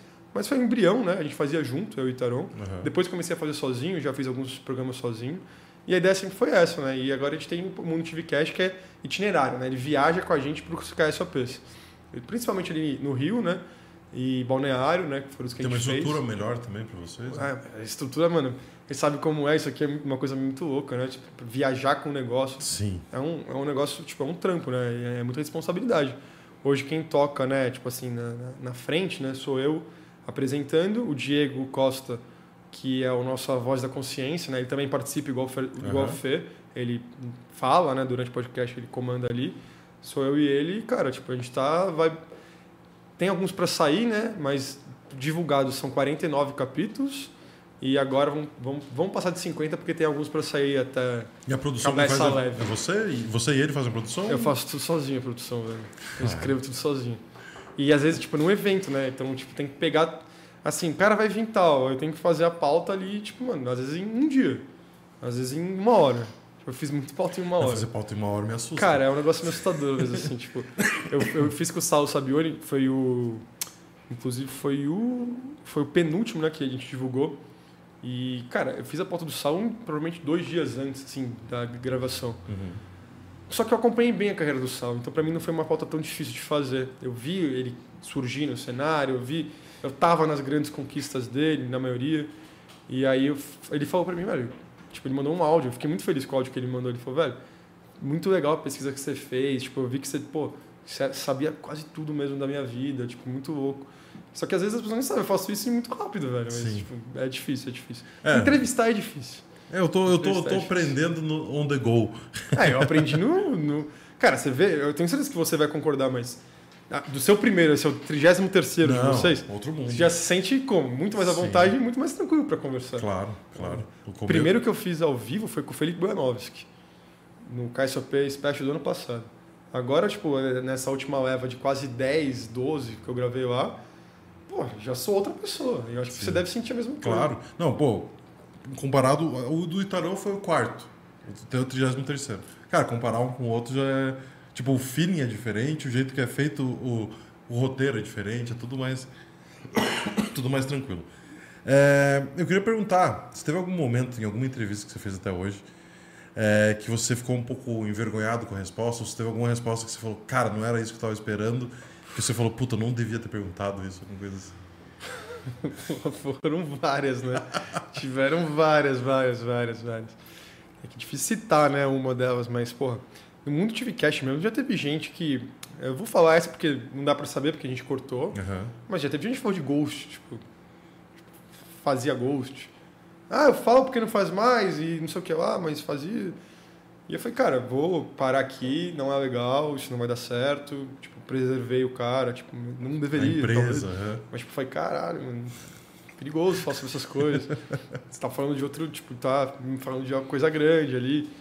Né? O cara não é mais do time e tal, mas Aham. às vezes, pô, fala. Tem gente que fala coisa que não deve, velho. Tem gente que fala coisa que não deve. Em entrevista, no podcast isso acontece. É, como o nosso é gravado, já teve coisa, já teve coisa de cortar, mas é bem raro. Tipo assim, dos 50 e poucos que eu fiz, isso aconteceu duas vezes. Ah, tá, é raro. É raro. No podcast. Nunca teve nada muito grave, assim, que alguém falou. Aham. Nada muito perigoso. Foi essa e mais uma só, também foi uma besteira, assim, nada demais. Depois o cara reconsiderou e pediu pra eu tirar. Que era uma coisa Justo. meio pessoal dele. Justo. Ah, mas em entrevista de, de, de pessoas, já teve gente que falou coisa que se arrependeu depois. Uma vez eu fiz uma entrevista pô, com um cara que eu sou muito fã, eu quero muito fazer podcast com ele, com o CK. E, tipo, uma vez eu entrevistei o CK e ele meio que, tipo... Ele se exaltou um pouco quando ele falou de solver, do poker novo. As entrevistas no mundo poker, dá pra achar. É, e talvez tenha soado para algumas pessoas como se ele estivesse criticando, tipo, um pouco da evolução do jogo. E não era a intenção dele. É, e ele me encontrou, me encontrou num rolê no Rio. Olha que bizarro isso, uma festa no Rio. Fui, fui pro Rio e encontrei ele. E ele meio que falou, pô, cara, talvez não pegou tão bem ali, não era muito bem o que eu queria ter falado, não sei se pegou. Eu falei, pô, você, cara, acho que a galera tipo, curtiu, assim, no, no, no tete a tete. Óbvio que sempre vai ter alguém que vai falar Claro. alguma coisa. Sempre vai ter alguém. Mas a galera curtiu a entrevista. Sincera dele. Eu queria muito fazer o podcast com ele. Quase que rolou agora no Rio. A gente chegou a marcar, ele acabou não conseguindo ir no dia. Mas isso acontece, velho. Já teve cara que você vai fazer entrevista de mão, cara. Um quadro que jogo é esse, o cara conta a mão pessimamente mal. E você fala, puta, esse cara vai virar piada, velho. E agora? Divulgo isso, não divulgo. É, tem, tem, tem dessas, né? Tem alguns que jogam esse são engraçados. Mas. Que os caras explicam a mão, tipo, que você vê, eu não sou profissional, mas, pô, você vê que aquela explicação não vai colar, tá ligado? Não vai colar. E vira uma zoeira, né? Vocês, jogador de poker, muito. jogador de poker, pô, ele não perdoa, né, velho? Cara, o, jo- o jogador de poker, ele, ele, ele não tem limite nenhum pra tentar explicar a cagada que ele fez. Teve, É. uma, teve uma que foi no SOP Millions, cara, que, assim, tipo, que eu recebi, que veio de gente falar comigo depois, da explicação. E era um jogador profissional, assim, tá no ar, né? Vai, vou deixar vocês tentar descobrir aí quem foi. Caras vão ter que ver todos os vídeos Vou ter que ver todos. pra encontrar. Mas, puta, jogador bom, assim, tipo, vim falar comigo, caralho, que porra foi aquela lá? O cara explicou a mão. E eu falei, velho, não tem nada a ver com isso, Só velho. tava com o Só microfone. tava perguntando a mão, velho. O cara explicou, velho. Mas é perigoso, velho. Quando que jogo é esse aí, não é tão fácil pra qualquer um, não, velho. Se você representa um time, representa alguma Pense equipe, bem aí, antes do que, que você vai falar. Pensa na sua explicação pra não queimar o time. Cara, eu queria perguntar uma coisa que o, que o Pico Pico falou agora há pouco de comentários e hates antes da gente, de hate antes da gente começar a, a nossa entrevista. Como você lida hoje em dia? Tipo, trabalhando com a tua imagem e tal. é, você é uma pessoa que acompanha todos os comentários, acompanha tudo que é falado. E como que o canal se posiciona também quanto a isso?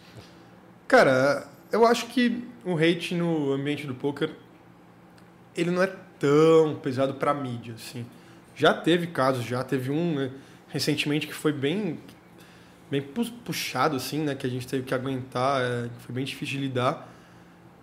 Mas cara, eu tento me abster, assim, não deixo isso me influenciar. Óbvio, às vezes você fica triste com algum comentário, mas uma coisa pra mim é meio que tipo passageiro assim, eu não sou o cara que fica buscando. E, o Itaru se esquenta um pouco mais que eu, se esquentava, pelo menos. Uhum. Mas não fico muito bravo, não. Acho que faz parte do, do- faz parte do todo ali. Acho que todo mundo vai passar por isso.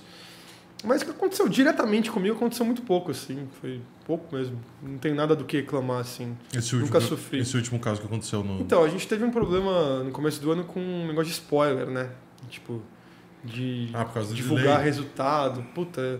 E foi um erro ali, foi uma coisa besta, assim, foi uma falta de falha de comunicação. E foi uma coisa que foi meio maçante, assim, que quem tava do outro lado ali jogou as pessoas contra nós, assim, tipo, Uhum. reclamou. Eu acho que assim, você pode é, concordar ou não com o delay, mas de, concorrência não dita concorrência. Se a gente quiser dar o delay, a gente pode fazer isso. Vai, vai irritar nosso público? Irritou. Foi sem querer, na, na- Sim. naquele caso específico. Não era para ter sido daquele jeito. Mas se a gente quiser, a gente Gente, pode, né? o trabalho de vocês. Nosso trabalho. Se fosse 40 mídias de poker no Brasil, somos em 3, 4. Será que ia, ia- ia ter um limite para spoiler? Não sei. Mas como somos em poucos, é óbvio que um acordo de cavaleiro é bom para todo mundo ali. A gente tem nossas transmissões, os outros também têm. Foi um erro ali. Só que quem estava do outro lado, óbvio que pode ficar puto. Uhum. Mas inflou a galera na transmissão a vir reclamar. E isso eu não concordo, assim, tipo, concorrência não pode estar concorrência. Claro. E foi difícil ali, foi um dia difícil.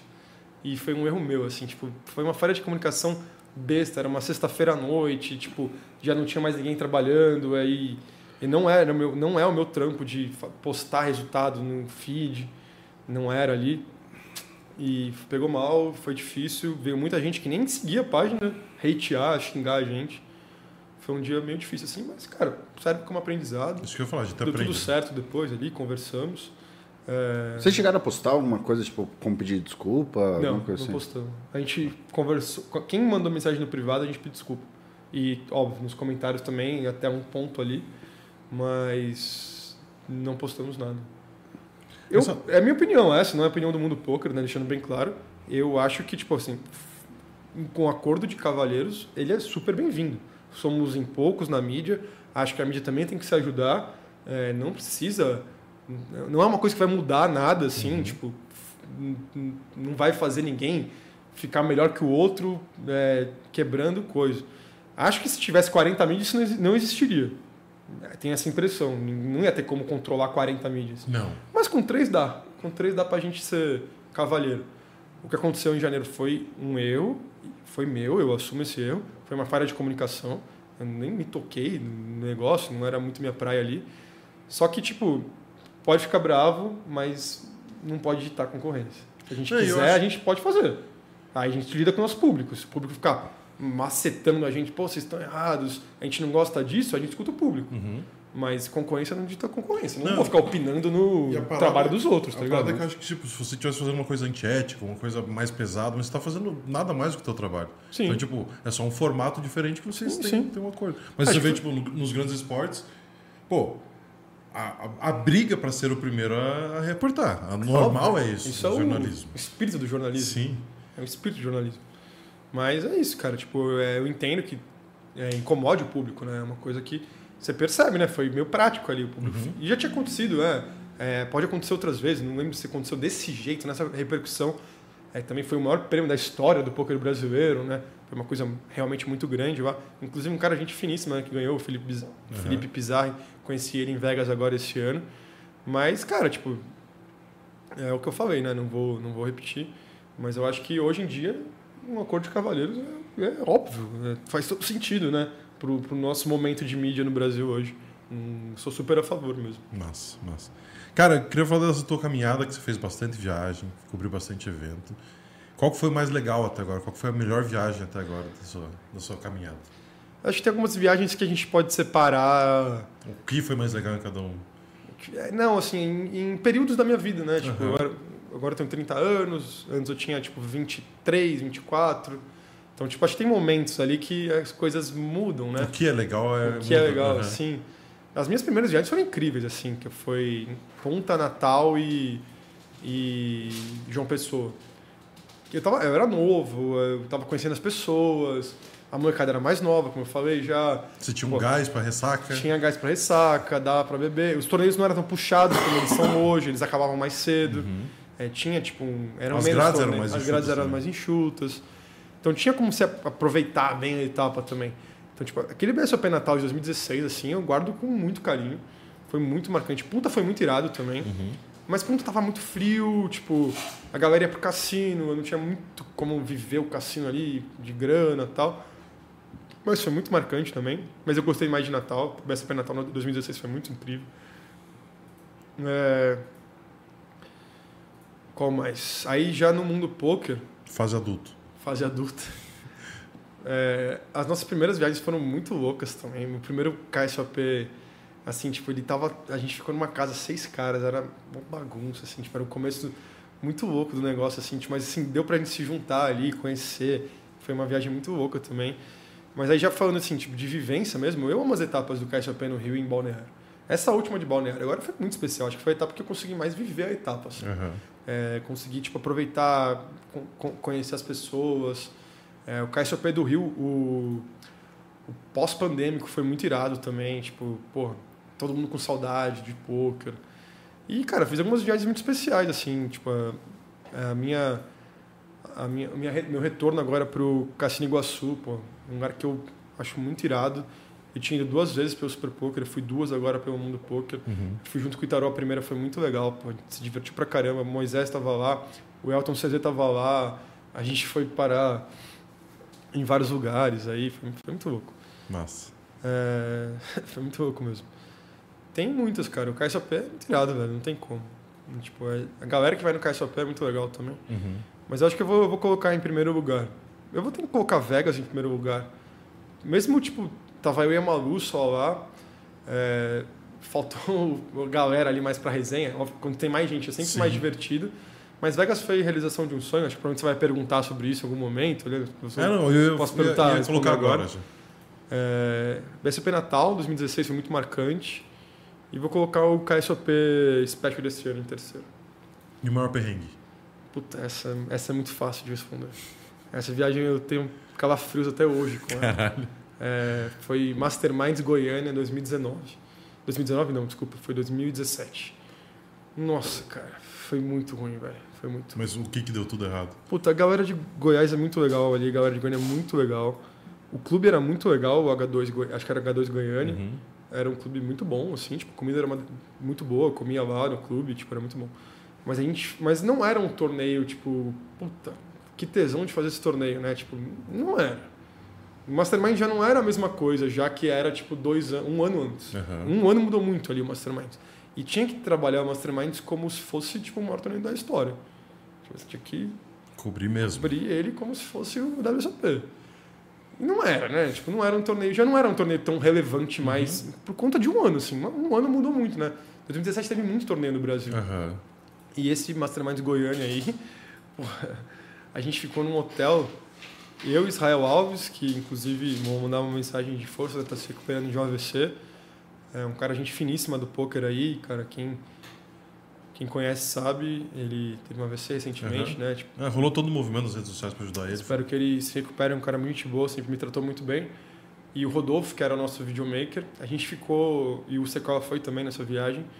Eu acho que ia ter forma, é, estoque caro, alguma coisa de, de carro lá em Uhum. Goiânia. Não tinha hotel, a gente ficou num hotel longe pra caramba do evento, tipo, meia hora assim. E era um hotel de rodoviária, cara.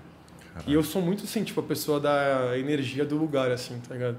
E a energia daquele hotel, assim, que você pisava lá, você sugava, você ia embora, você queria desmaiar, sei lá, você derretia, era muito ruim o hotel. Era, era um hotel de rodoviária mesmo, a rodoviária era embaixo, cara. Era um ambiente pesado, era um hotel ruim, tipo, puta. Ficou eu, Israel e Rodolfo no mesmo quarto ali. O Israel com calma pra caramba, foi difícil pra caramba de dormir também.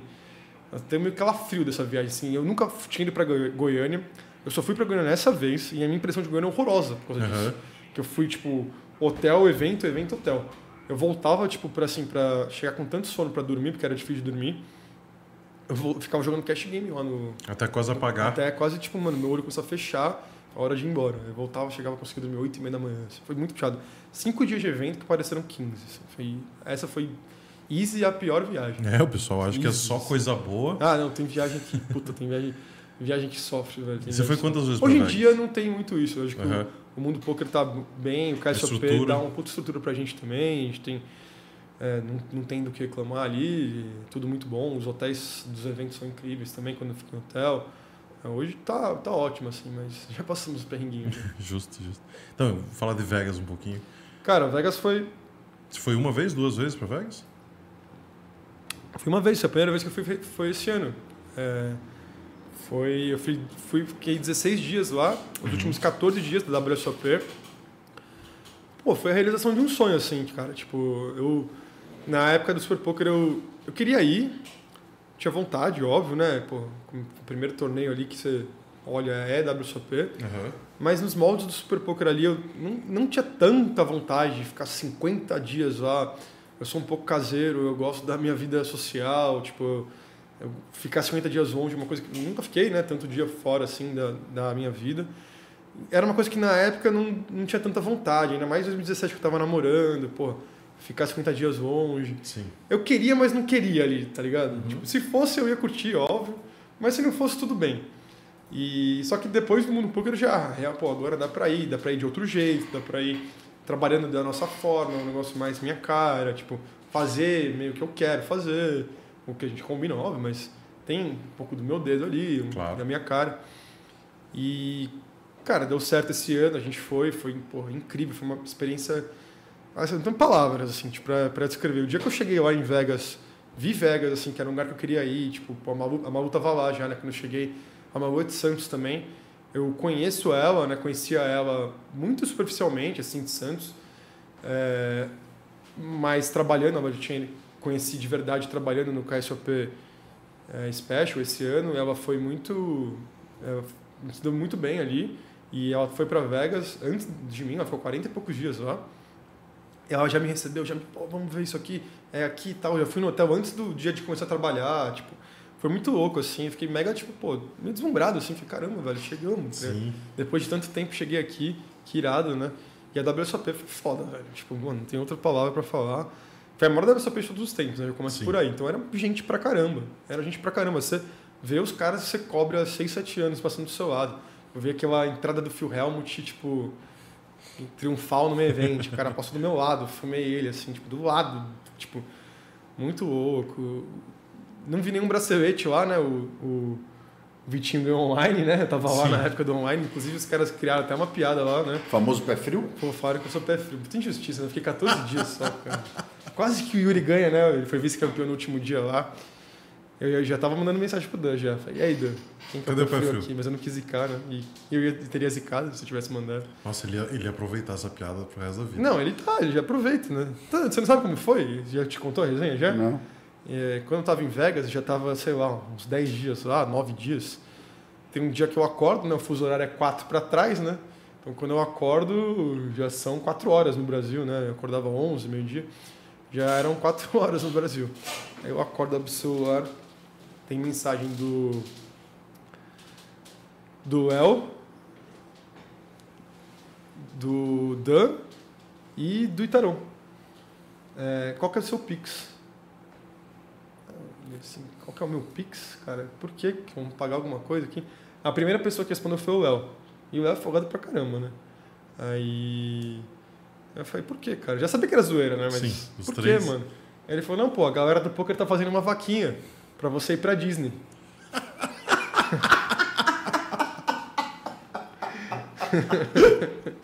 Aí eu, oi? Como assim?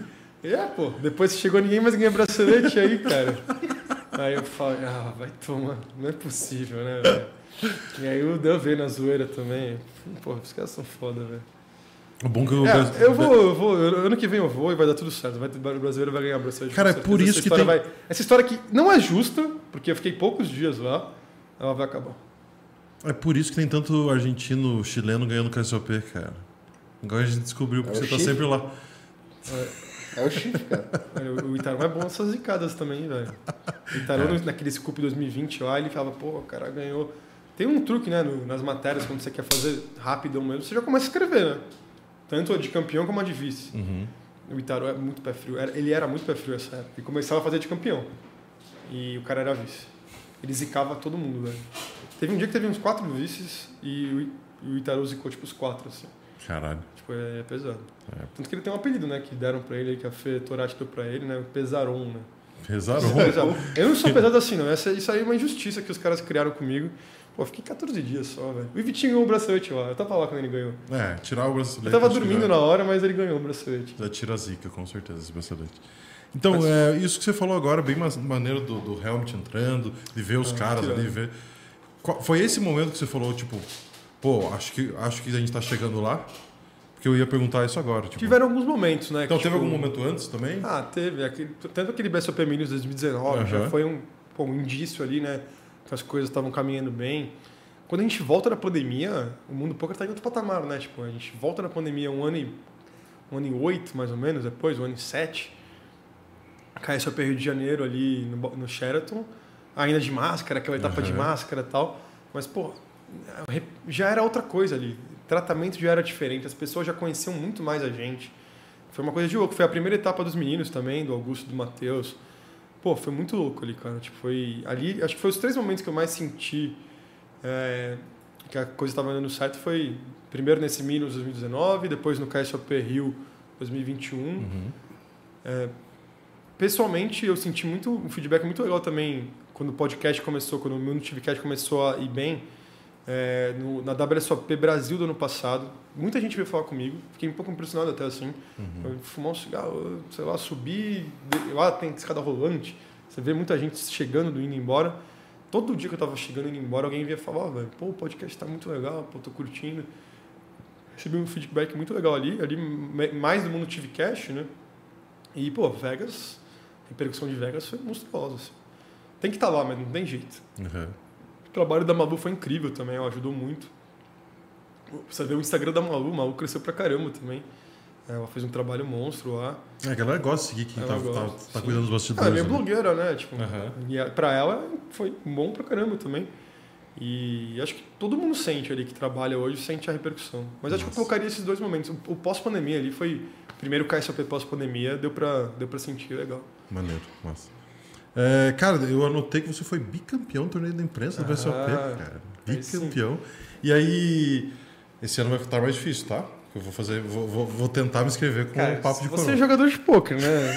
Eu vou te falar que jogador de poker não costuma se dar muito bem nos torneios da imprensa. Não tem como cara. ganhar, não tem como ganhar. Imagina que. Nu- Nunca, não me lembro de ninguém que ganhou, velho, assim, que foi bem, bem.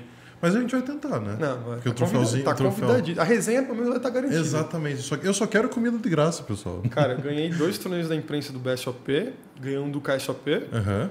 e ganhei um torneio da Fúria também, né? Os meus torneios Ah, que, não, que não valem nada, né? Tipo, vale só a honra, eu, eu sou bom nesses Mas torneios. o da Fúria é legal, que o troféu era bem massa. Eu tava lá no. no- no- Tava? Eu tava lá. Eu Eu, não joguei, mas eu tava Eu lá. conto da Fúria. Os do BSOP, né? Tipo, o primeiro foi muito legal, tipo, eu tinha sonhado que eu tinha sido campeão e aí fizeram um torneio primeiro de só da mídia especialidade, especializada de poker. Eu fui o primeiro eliminado. Eu falei, caralho, que sonho foi esse, né? Caralho, o sonho que foi campeão foi o primeiro eliminado do torneio especializado. Nem sabia que ia ter outro. É, tipo, foi no meu primeiro ano, né? 2016. E aí teve o de verdade, né? Que vai jornalista, que vem os convidados. O Sérgio Uhum. Prado faz muito bem, ele usa muito bem esse torneio da imprensa, é, desde aquela época já. E, pô, você conhece gente que trabalha no Lance, trabalha em tal lugar.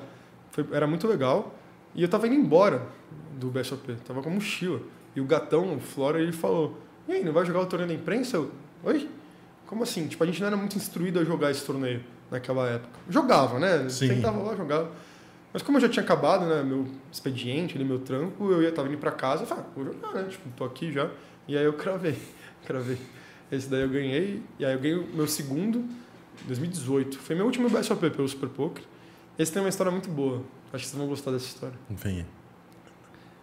O torneio não tem graça nenhuma. Ganhei o torneio, é legal. Meu segundo troféu era, já era o troféu novo, aquele prateadinho. Prateadinho. Mas o que acontece nesse dia é muito louco. É, antes do torneio da imprensa, o Vanderlei Luxemburgo, eu vou dedicar essa história até ao meu amigo Gabriel Maxwell, que é um grande fã do Luxemburgo. Antes do torneio da imprensa, o Luxa bolhou algum torneio. Não me lembro qual agora, bolhou. Fiz a matéria, né? Luxemburgo é o bolha do torneio. E na época o Facebook era a mídia mais forte, né? A gente soltava, né? A gente faz isso no, Super, no mundo poker também. No Super Poker a gente fazia, né? Chapéu, né? No Facebook com um curto texto curtinho, né? Para apresentar o que era a matéria. E para ser mais zoeiro, que é o meu perfil, eu coloquei projeto bolha. Projeto.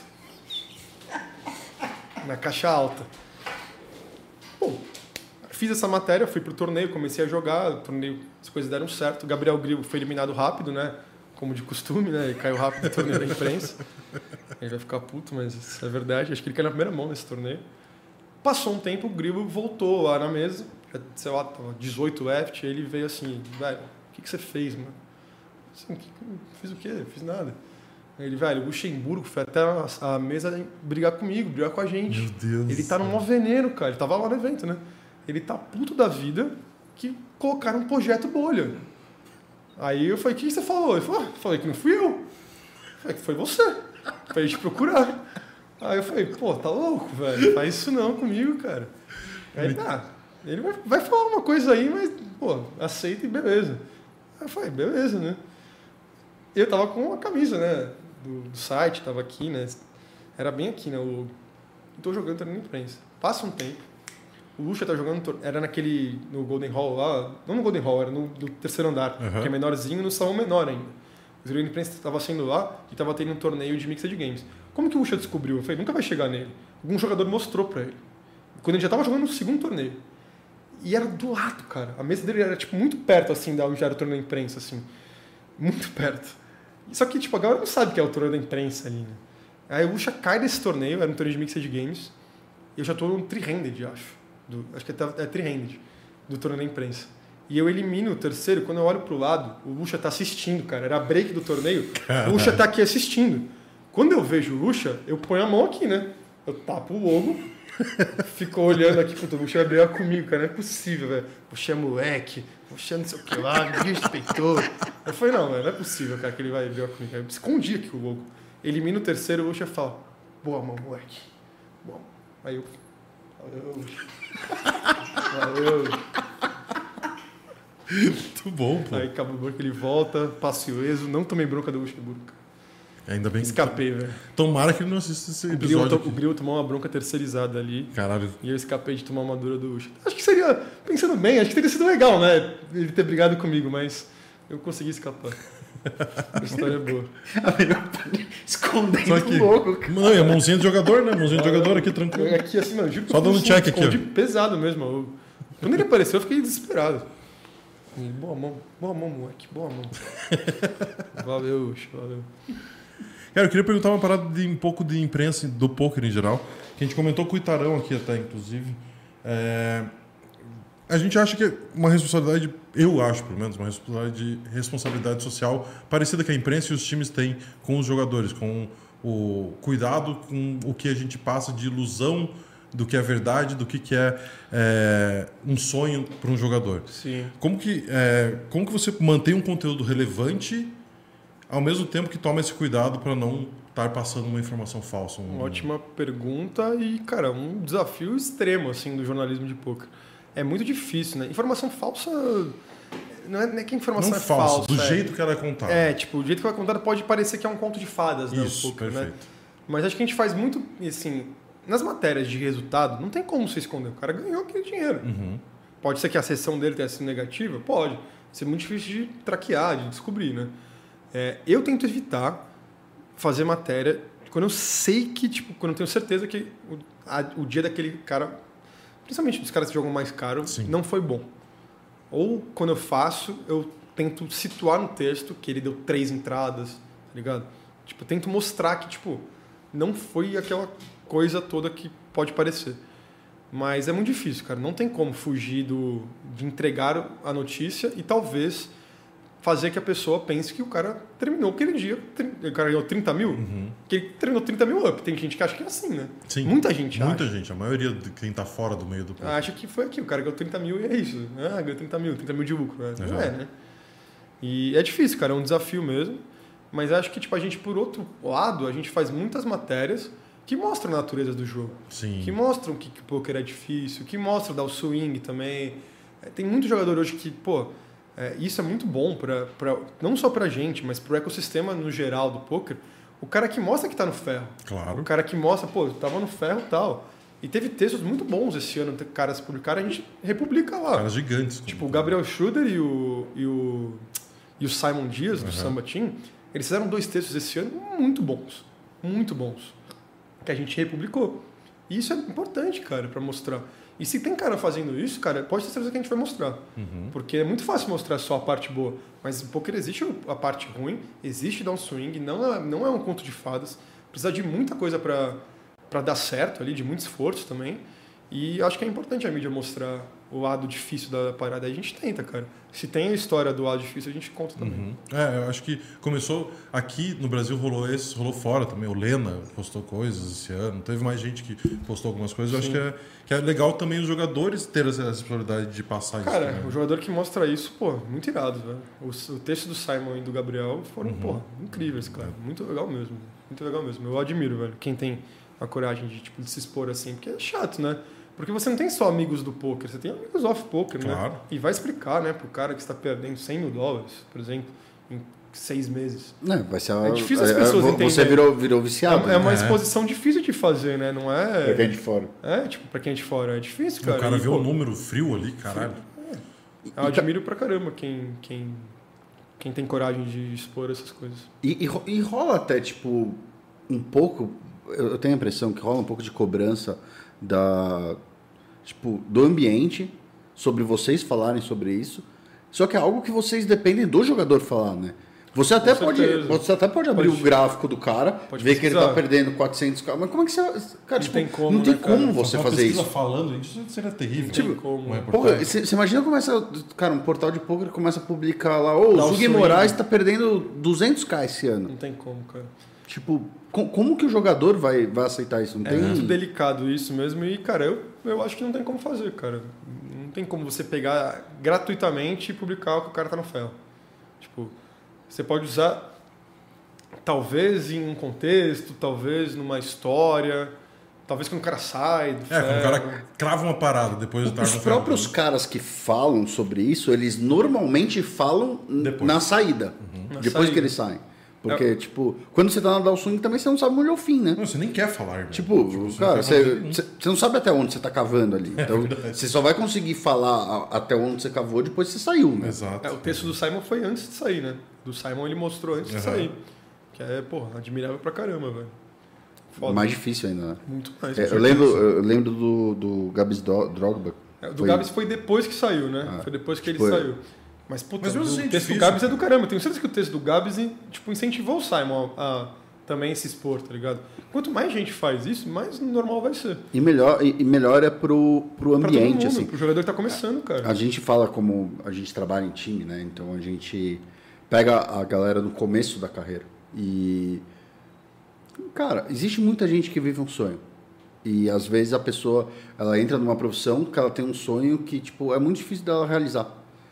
Tipo, o cara que o, o jogador que começa a jogar poker e fala, pô, eu quero jogar o main event em Vegas, é muito pouco que vai conseguir. Sim. E a chance dele, tipo, se ele for um empresário de uma outra área, ou uma outra profissão, a chance dele jogar isso é muito maior do que como jogador de poker. Sim, com certeza. Tá? Então, é, eu acho que esse tipo de coisa alerta muito a comunidade como um todo.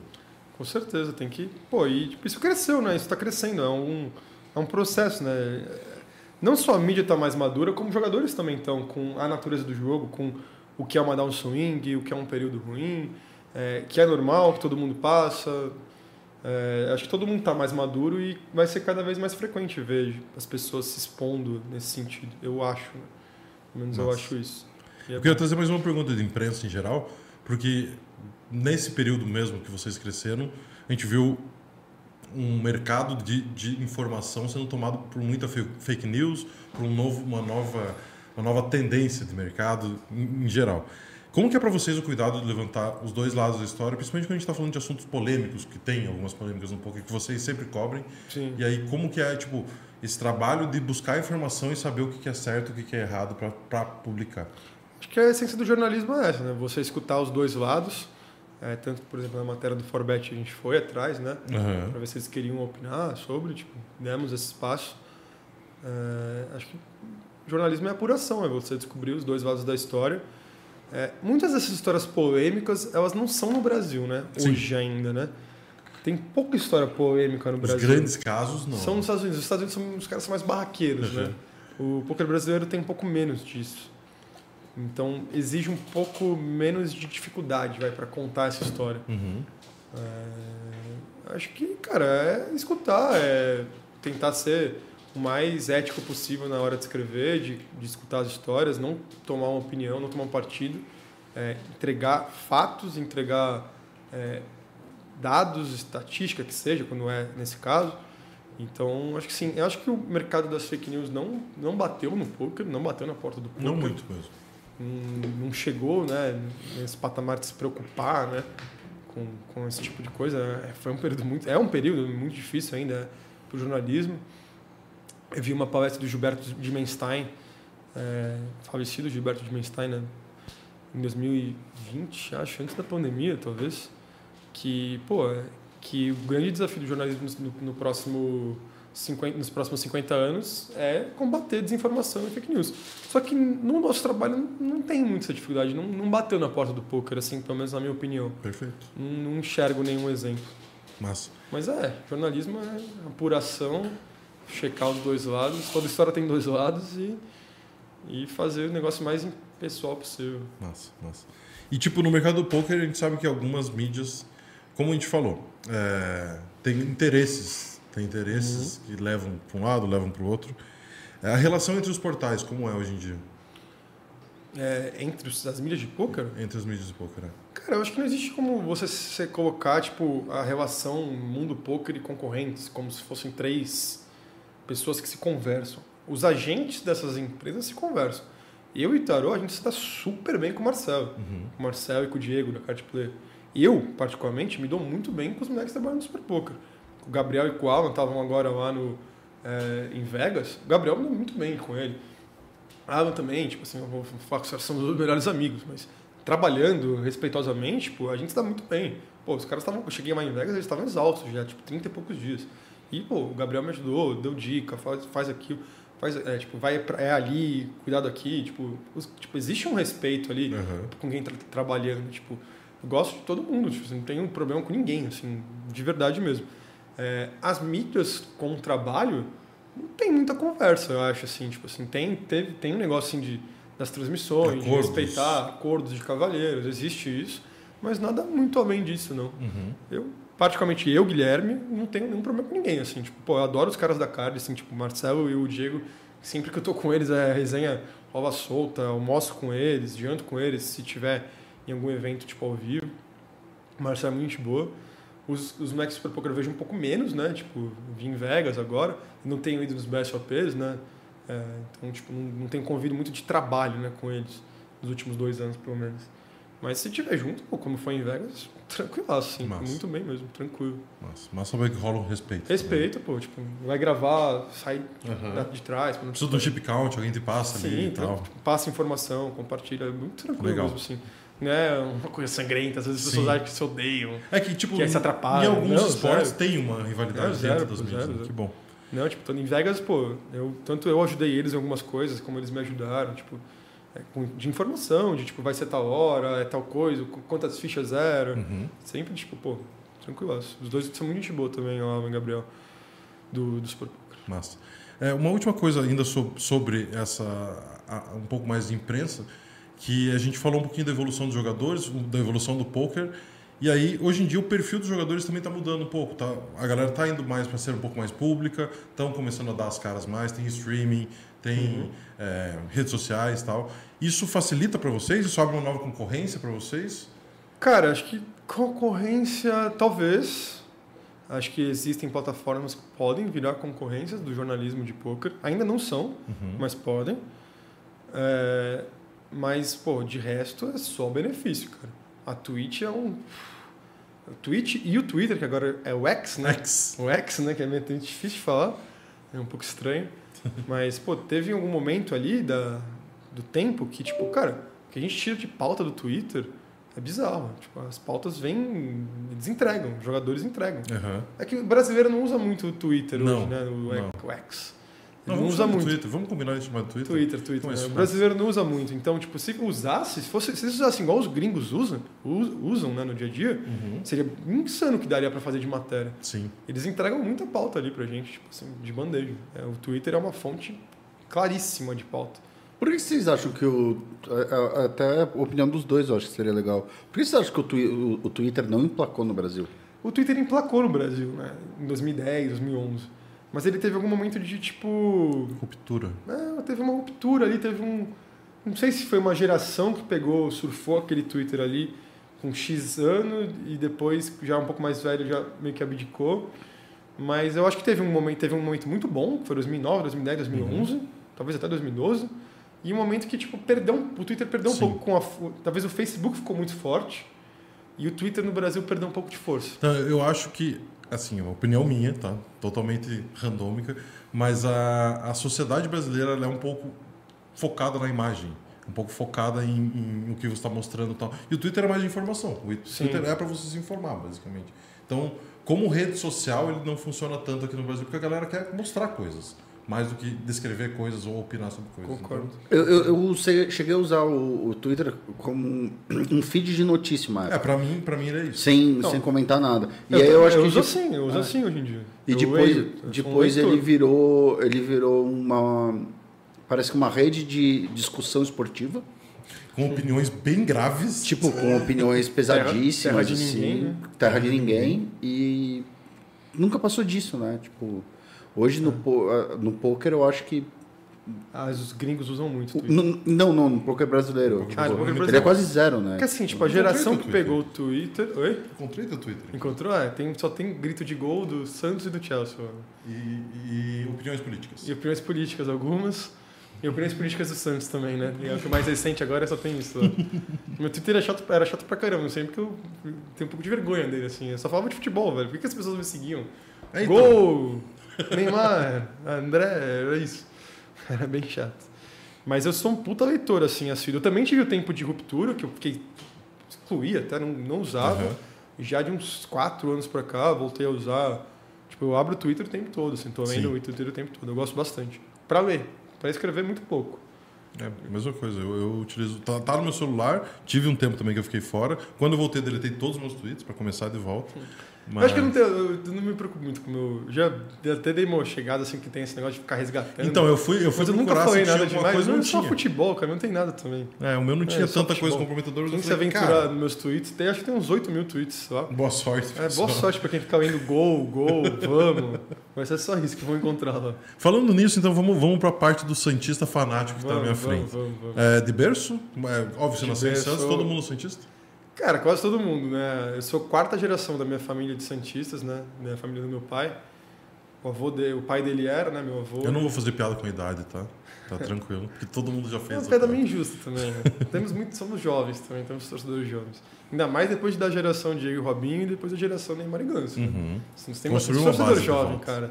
É uma piada um pouco injusta. essa. Hoje em dia você tem tempo de acompanhar o Santos como tinha antes? Ah, cara, eu tenho tempo pro Santos é, o tempo todo, cara. Você dá um jeito. O Santos é, é prioridade, assim, muitas vezes. Assim, tipo, cara, é até meio ruim falar isso, mas eu dou um jeito. Tipo assim, óbvio, tem dia que não tem como, mas Uhum. se dá, eu dou um jeito. Mas você ainda é apaixonado por futebol ou você é apaixonado pelo Santos? Não, eu sou apaixonado por futebol. Você eu go- consigo, tipo, eu para gosto, pra assistir um jogo. Assisto tudo, cara. Então em casa, se tá passando algum jogo, tá ligado no jogo. Viciado em futebol mesmo. Sou Santista, tipo, de berço, cara. Meu pai, Santista fanático também, desde Uhum. criança. Tive uma infância ali até os 10 anos um pouco dura, né? Tipo, minhas primeiras memórias ali. Até apesar que o Santos foi campeão, né? 97, 98, mas tenho vagas lembranças. Eu era muito pequeno. Minha primeira memória do Santos mesmo foi em 2000, na. é, foi Copa. Acho que foi Campeonato Paulista, né? Contra São Paulo.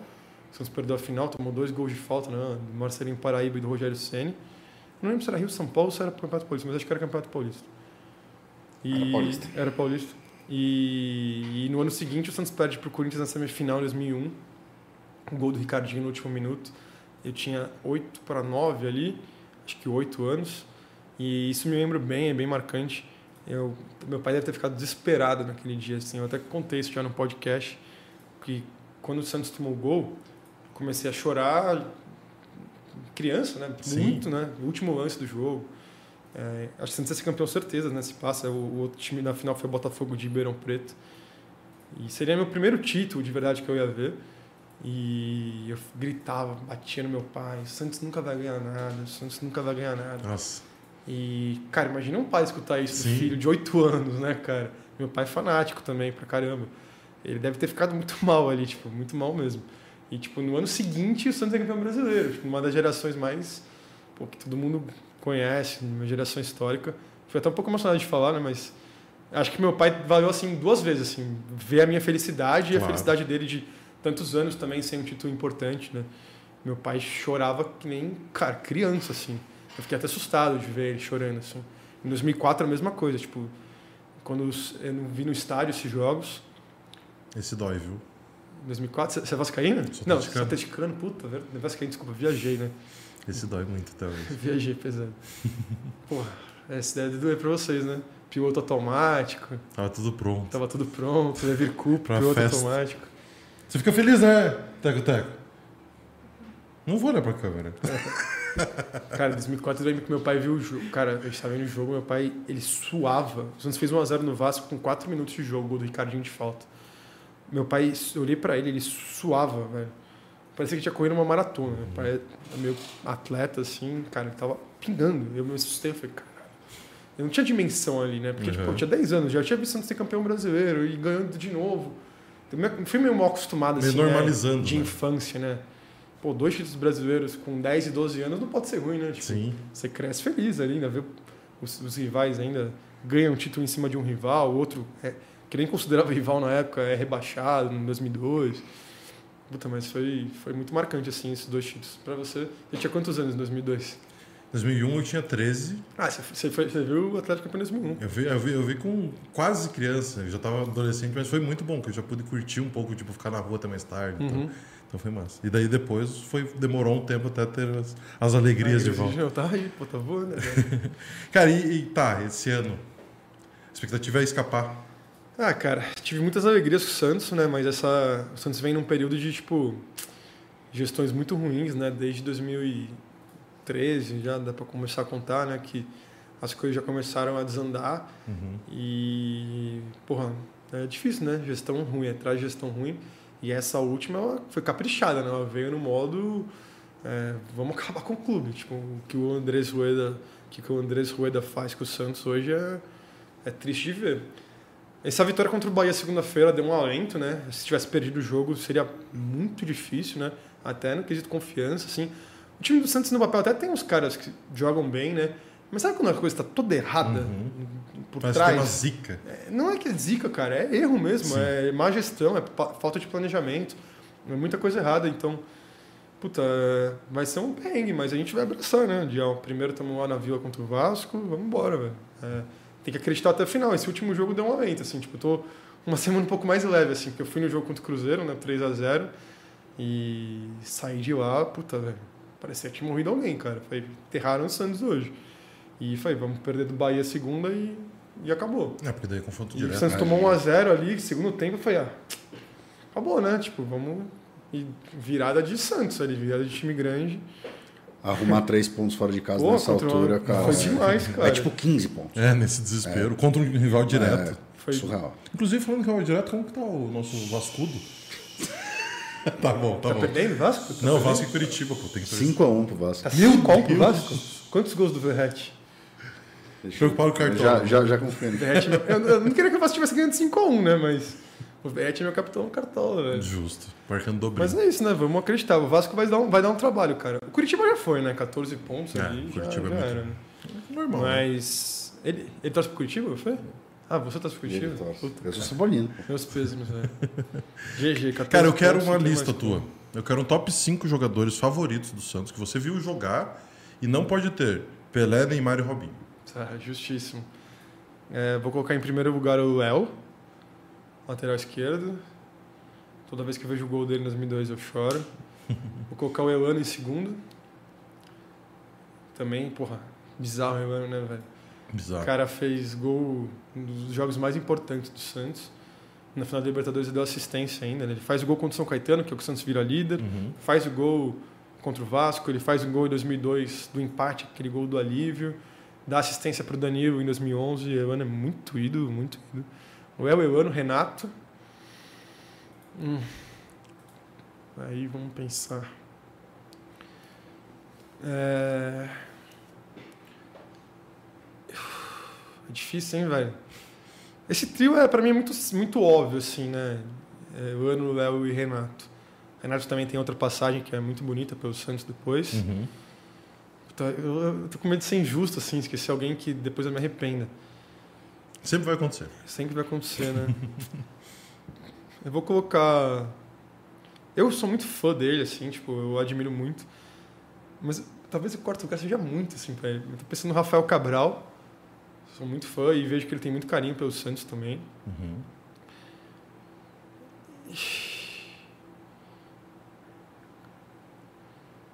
Pô, me pegou pesado aí, velho. O quinto. Quinto elemento. Os moleques vão brigar comigo se eu errar, velho. Eu vou colocar... Vai criar polêmica no grupo já. Ai, ai, ai.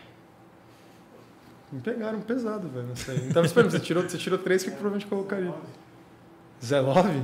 Zé Love. Pô, eu tenho, uma, eu tenho um carinho pelo Zé Love. Máximo respeito. Tenho um maior respeito. Ah, não, Ganso não.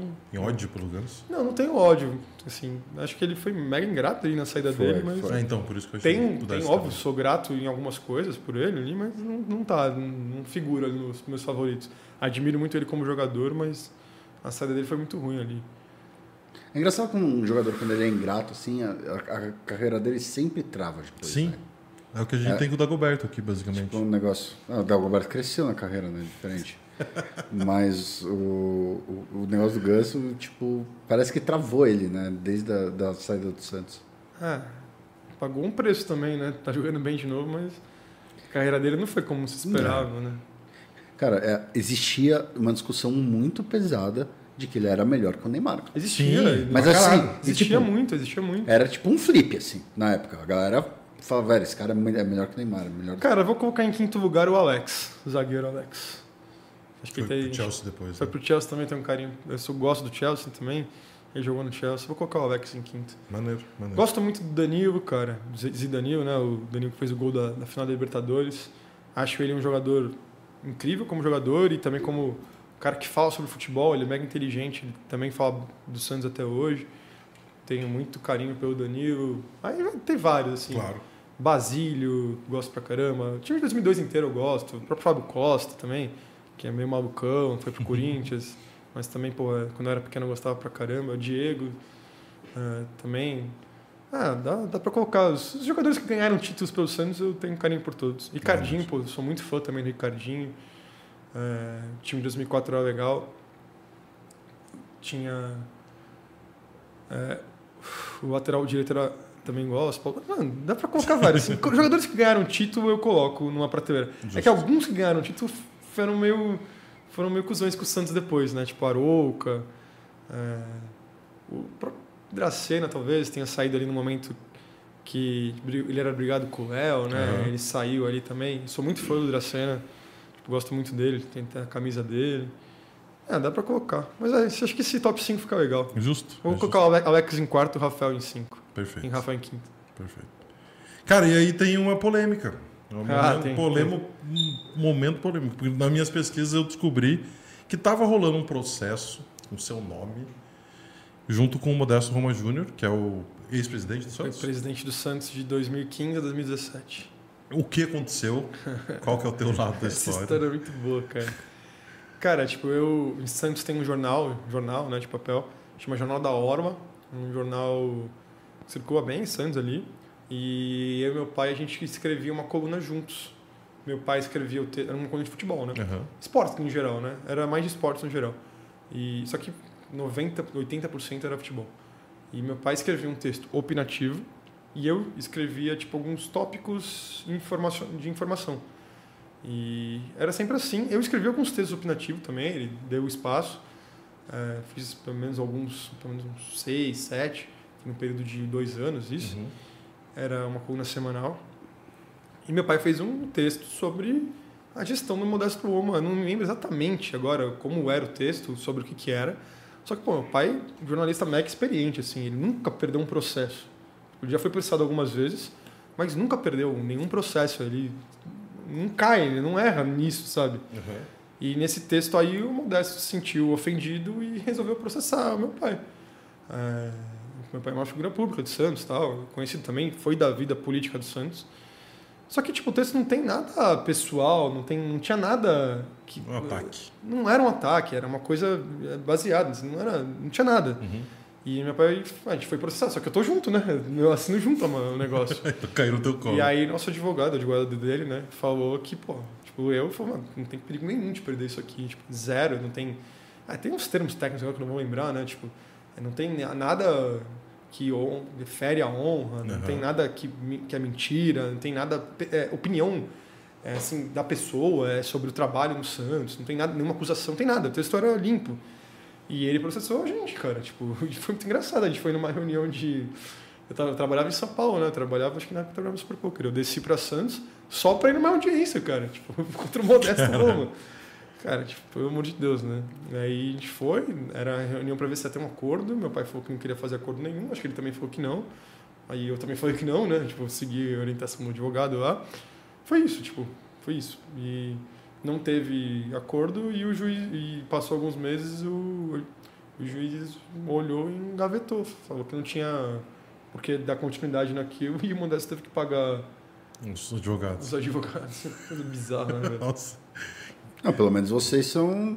Vocês escreveram uma matéria, né? O presidente de São Paulo andou processando um torcedor comum. É. O cara falou no Instagram, ele O cara processou. falou no Instagram, saca- daí é sacanagem, né? Cara, é muito, tipo, Não, agora, agora tem presidente mordendo a coxa dos caras, então tem que tomar Não, é cuidado. verdade, né? o, clima, o clima no Rio tá bravo. Cara, voltando para a última pergunta que eu tenho aqui. É duas horas e meia já. de- Duas horas e meia. Fala pra caramba, né, velho? Não, mas tá ótimo. É, eu queria saber o que que você faz no teu tempo livre, quando você tá fora do, desse É. mundo maluco de poker. Qual que é o- Eu vi tua foto na casa da Fúria, então tem algum interesse em Pô, esportes? foi legal lá, Fúria. Pra que não, cara? Tipo, eu não sou muito ligado em esportes, não. Sou mega leigo, inclusive. Aham. É, foi logo depois do KSOP na Casa Fúria. É legal de falar, uma história legal. É, a Casa Fúria foi dois dias depois do KSOP Rio de Janeiro do ano Uhum. passado, em novembro. E no último dia eu gravei o podcast com o Gabriel Pensador, que também foi uma das coisas pô, muito legais, Irado, assim. irado. Muito irado, uma coisa que eu nunca imaginei. Tá convidado, Gabriel. Por Porra, favor. E ele gosta muito do joguinho, né? Vocês vão se dar bem com ele, que ele gosta de contar as coisas. E logo depois eu gravei com o Rafael Moraes. O Rafael Moraes tinha ido, né? Sócio da Fúria. Tinha ido pra, só para pro Major lá, né? Uhum. De, de Counter-Strike.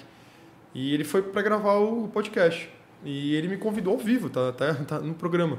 Se eu, se eu queria ir na Casa Fúria e tal. Eu nem sabia direito o que tava rolando, tá ligado? Eu tinha visto, acho que eu tinha tido uma já, eu tinha visto alguns jogadores de poker lá Aham. mas não entendia nada direito, assim. E ele convidou. Só que, tipo, eu ia ficar no Rio, no, isso no último dia. No dia seguinte era nosso... Nessas festas de final do ano, lá, que a gente alugou uma casa no Rio. E um amigo meu ia me trombar no Rio pra, pra sair, que era- acabava na... Acabava na terça ou quarta, Meu amigo chegava quinta, eu ficava com ele quinta e sexta, era meu aniversário também. E eu voltava sábado pra, pra cá, pra, pra cá não, né, que a gente tá em Curitiba. voltava sábado pra casa pra comemorar meu aniversário com meus amigos em Santos. Aham. E aí ele foi pra. Era, ele foi na quarta. Na quarta foi a, despedi, foi a festa de fim do ano do Mundo Poker. E o Rafa tinha convidado, ó, se você quiser algum dia, vai lá na Casa Fúria.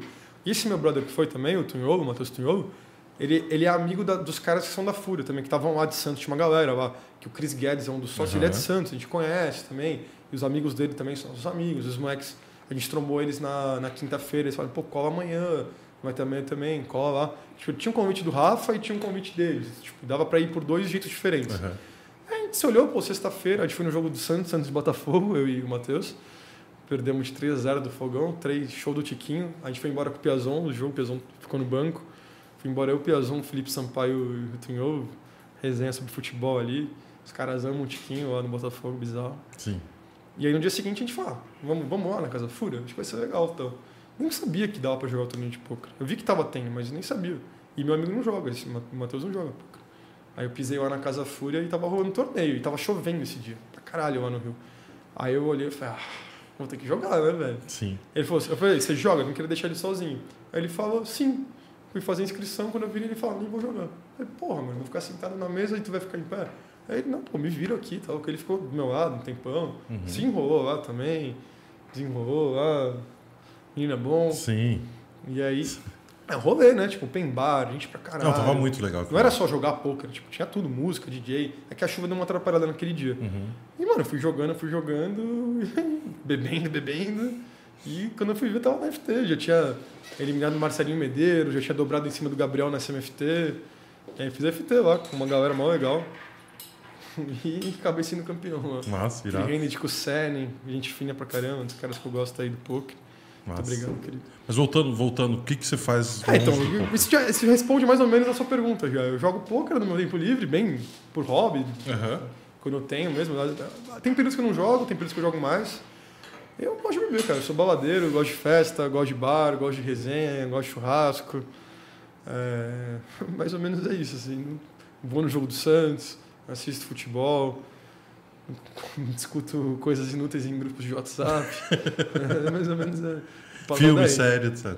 Filme, série, pô, eu gosto muito de cinema, assim, tipo, cara, até vontade, assim, tipo, um dia, pelo menos um dia na minha vida, tentar escrever roteiro. Já li vários livros sobre construção de roteiro, eu Aham. gosto, é uma coisa que me pega, mas é uma coisa que eu não consegui desenvolver ainda, mas quem sabe mais pra frente.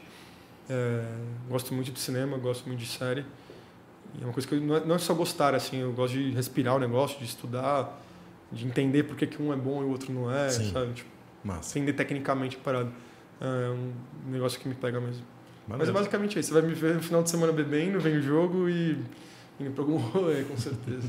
Maneiro, maneiro. Grindzinho online você pega também? ah, não grindo, grindo pesado, né? Mas eu jogo de vez em quando, assim, tipo... é, abro quatro telas, assim, por vez, velho. Mas nada, nada muito... Não é muito pesado. Mas dá pra tirar um dinheirinho, cara. Eu faço um dinheirinho aí. Esse ano deve estar um pouquinho up aí. Ó, Paga, paga, umas- paga uns rolês, viu, velho? Paga uns rolês. É isso. Eu tenho grindado bastante no Party Poker e na GG. um par de... São fases, né? Tem fase que é em um, tem fase Aham. que é em outro. O par é gostoso de grindar, porque pega a madrugada, o field é curtinho, os torneios duram. O field é bem fácil de jogar. Sim. O field é curto, é rápido. Pô, recomendo pra quem quer jogar recreativamente. Eu fiz uma graninha no Party Poker aí nesses últimos dois meses. Maneiro. Massa. O, Augusto, né, que trabalha com a gente, ele, esse sim é grinder, mano. O Augusto joga, pra- joga bem, joga pra caralho. Ele fez uma grana ano passado aí, começo do ano, sei lá. O menino é bom, aprendo bastante com ele. Massa, maneiro. Pico, Pico, traga umas perguntas do pessoal de casa, então, pra gente. Tô com- Vou trazer então. Tô até com É, medo, velho. Cara, Rafael Ramos, ele me agra- até agradeceu o superchat que ele mandou. Ele quer que você conte da invasão da transmissão e a famosa frase, abre aspas, tô muito louco no bagulho, titio. Fecha aspas.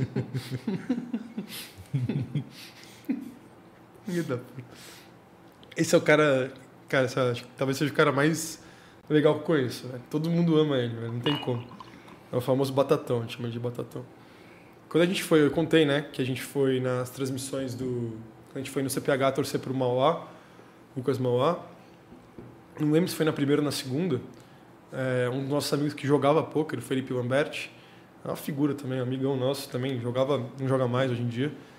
Mas ele é muito doido, mano. assim, ele é muito louco. E a gente foi, pô, pra beber, molecão, né? Pra encher o saco mesmo, gritar na orelha dos caras. Quase arrumamos briga lá com os amigos um dos jogadores. Que hoje, inclusive, eu sou até amigo dos caras, né? Que jogam. Mas confusão, assim. Tinha uma confusão lá. E, te- e a cabine do, da transmissão do, do YouTube ali era do lado do- da mesa, assim, era muito perto, né? mas era uma salinha fechada. E quem tava narrando na hora era o Caio Machado. Inclusive trabalhou, trabalhei com ele no, no KSOP. E esse Felipe Lamberti, ele entrou na, na sala. E, tipo, e o Caio foi, mano, tipo, foi bom ali, esse jogo de cintura, vamos entrevistar aqui, dá, mudar um pouco ali também é bom. Sim. E ele falou, e aí, o que você tá achando? o que você tá achando da mesa final? Aí ele respondeu, tô muito louco no bagulho, tio. Falou assim mesmo, velho. Ele quebrou o Caio, cara. Quebrou o Caio. O Caio não sabia o que fazer. Acabou. Ai, esses caras são foda, não sei o que lá. Fechou a porta. Voltamos ali, a gente chorou de 10 Tá anos. maluco, A gente chorou de 10 anos. Os caras são loucos, cara. Santos só tem maluco, velho. Mais uma, Pego Pego. Como que foi fazer as dancinhas em Vegas? Virou meme, os caramba? Ah, quem perguntou isso? Ah, cara. Não Tá bom, né? Ah, Itarã perguntou? Cara, a Malu, eu já falei isso várias vezes. Tudo que ela quer, ela consegue. Ela insiste em uma coisa, você não tem como falar não. E ela queria fazer esse vídeo especial de encerramento. Eu, quem me conhece sabe que eu detesto essas coisas, né? Dançar. Eu sei que vocês fizeram umas dancinhas aí no começo. Espero que tenha acabado essa história de dancinha aí. Pelo- Por enquanto tá parado. Ah, Se ninguém me fala pra fazer, eu não faço. Eu não sou muito bom nessas coisas, não. Sou desengonçado pra caramba. É, eu também. E a Malu encheu o saco pra eu participar da dancinha, né? Tipo, que assim, faz sentido, né, pô? A gente fez a cobertura junto ali. Não, eu sei que no gosta, fundo cara. ela tinha razão, né? Eu tinha Sim. que participar do negócio. Puta, mas eu detesto, cara. Eu acho muito chato. Eu sou desengonçado. Até, acho que eu até dancei bonitinho. É um vídeo, é um, é um take de dois segundos. Eu acho que eu até tive um, uma gingada ali. Mas não Eu teve, dancei bonitinho. Não dancei teve jeito, cara. Ele disse. É, acho que tá, não não tá feio, vai, não tá feio. É dois segundos, mas não tá feio. E só que, cara, não teve jeito, né? não escapou. É, é GIF no, no- é figurinha no Instagram, GIF. Mando pra caramba lá no resenha do peixe que eu falei. Eu Os sei caras não é é. perdoam, cara. Eu sei como é que é. perdoam. Essa- Eu sabia que isso ia acontecer, Aham. mas acho que tudo bem, vai. Não, não, não ligo muito pra isso. Eu queria aproveitar, porque a gente tem mais um vídeo, mais um recado que a gente tinha eu deixado passar. Quem será que é, velho? Teco, teco. Oi, pessoal. Irmã, velho. Coroa, e um oi pro meu irmão, Guilherme. Vou poupar aqui vocês dos milhares de apelidos que eu tenho com ele, tá? Eu sou. Luísa e é um prazer muito grande falar sobre o Gui. Ele é um- uma pessoa muito admirável, um profissional muito apaixonado e acompanhar junto com ele todo o crescimento do mundo poker, dessa equipe extraordinária que está sempre em cima ali do gol para entregar uma cobertura de qualidade para as pessoas que são apaixonadas por, por poker, e uma cobertura, cobertura sempre sensível, trazendo histórias histórias né, de jogadores, de pessoas que participam desse universo. Então, é Então, é muito orgulho muito grande. assistir e acompanhar tudo isso com vocês. Eu vou confessar para vocês que eu não entendo tudo de pôquer, né? Entendo muito pouco sobre o o esporte. Mas o Guilherme tem uma coisa muito engraçada dele, que a gente tem uma relação muito aberta, uma relação muito boa de amizade, e ele também é muito apaixonado por futebol, torcedor do Santos e torcedor do Chelsea, já tô dando aí o, o furo para vocês. E, e o Gui, ele gosta muito de me deixar por, por dentro de tudo, assim. Então, eu sempre tô recebendo mensagem dele me contando sobre o jogador tal, do torneio tal, que ganhou de tal jeito. A mesma coisa com futebol, ele sempre me manda mensagem sobre pessoas aleatórias que eu sinceramente não conheço, mas então assim, ele tá sempre me dando uma aula, me deixando por dentro de tudo que tá acontecendo. Então isso é muito Guilherme. O Guilherme é uma pessoa muito, muito admirável e eu tô muito feliz de estar assistindo você aí com o pessoal do Papo de Coroa. Um beijão. minha vida. Tem a tatu dela aqui. É tudo pra mim. Ela é um pouquinho, quase cinco anos mais nova que eu. Pô, que legal. Não tava esperando, esperei tanta coisa, mas não esperava que seria ela, essa, essa mensagem aí. Pô, que legal. Mas eu encho o saco dela mesmo, cara. Eu sei que ela não entende ou não se interessa, e eu fico mandando pra ela coisa de poker, coisa de futebol, coisa do Chelsea, coisa. Do... No Santos ela até tem um pouquinho de interesse, ela vai em alguns jogos, mas eu mando, sabendo que ela não vai entender, eu mando pra irritar mesmo. Como se fosse uma coisa muito importante, tá ligado? Olha isso aqui, tipo, não é nada importante, tá ligado? Ela ela fica puta, velho. Mas, Manda- pô, que irado, que irado, que irado. Massa. Manda mais uma Cara, pergunta aí. É, essa, cara, eu tô muito curioso dessa resposta. É, rolam swaps no mundo poker E sempre tem algum jornalista tentando alcançar o big hit. E você já forrou muito em algum desses swaps. Não entendi, eu Não, queria não, muito só saber. cara. salário? Foi o Augusto que mandou essa? Não, foi tarô. Foi o Tarô que mandou? Ah, cara, tem. Ô, porra, é sacanagem ter contado essa história aqui, velho. Essa história, pô, salvou o nosso 2020, inclusive, meu Opa. 2020. É, o, em 2020 a gente tava naquele ferro pesado ali, né? Pandemia, torneio, sem torneios. Poxa, caraca, seria bizarro terminar essa história sem contar, né? E a gente foi convidado, né, para jogar o torneio WPT Industry. Ia ter o WPT no Party Poker. O Sketch convidou a gente para jogar. Os dois, né, nós dois, dois convites para jogar o torneio para a indústria. Bra mundo, Brasil não, né? Mundo inteiro para jogar. 100 jogadores. Era um torneio de 320 dólares, se não me engano. Eles deram bem para todo mundo. Então tinha um prize pool ali de 35k.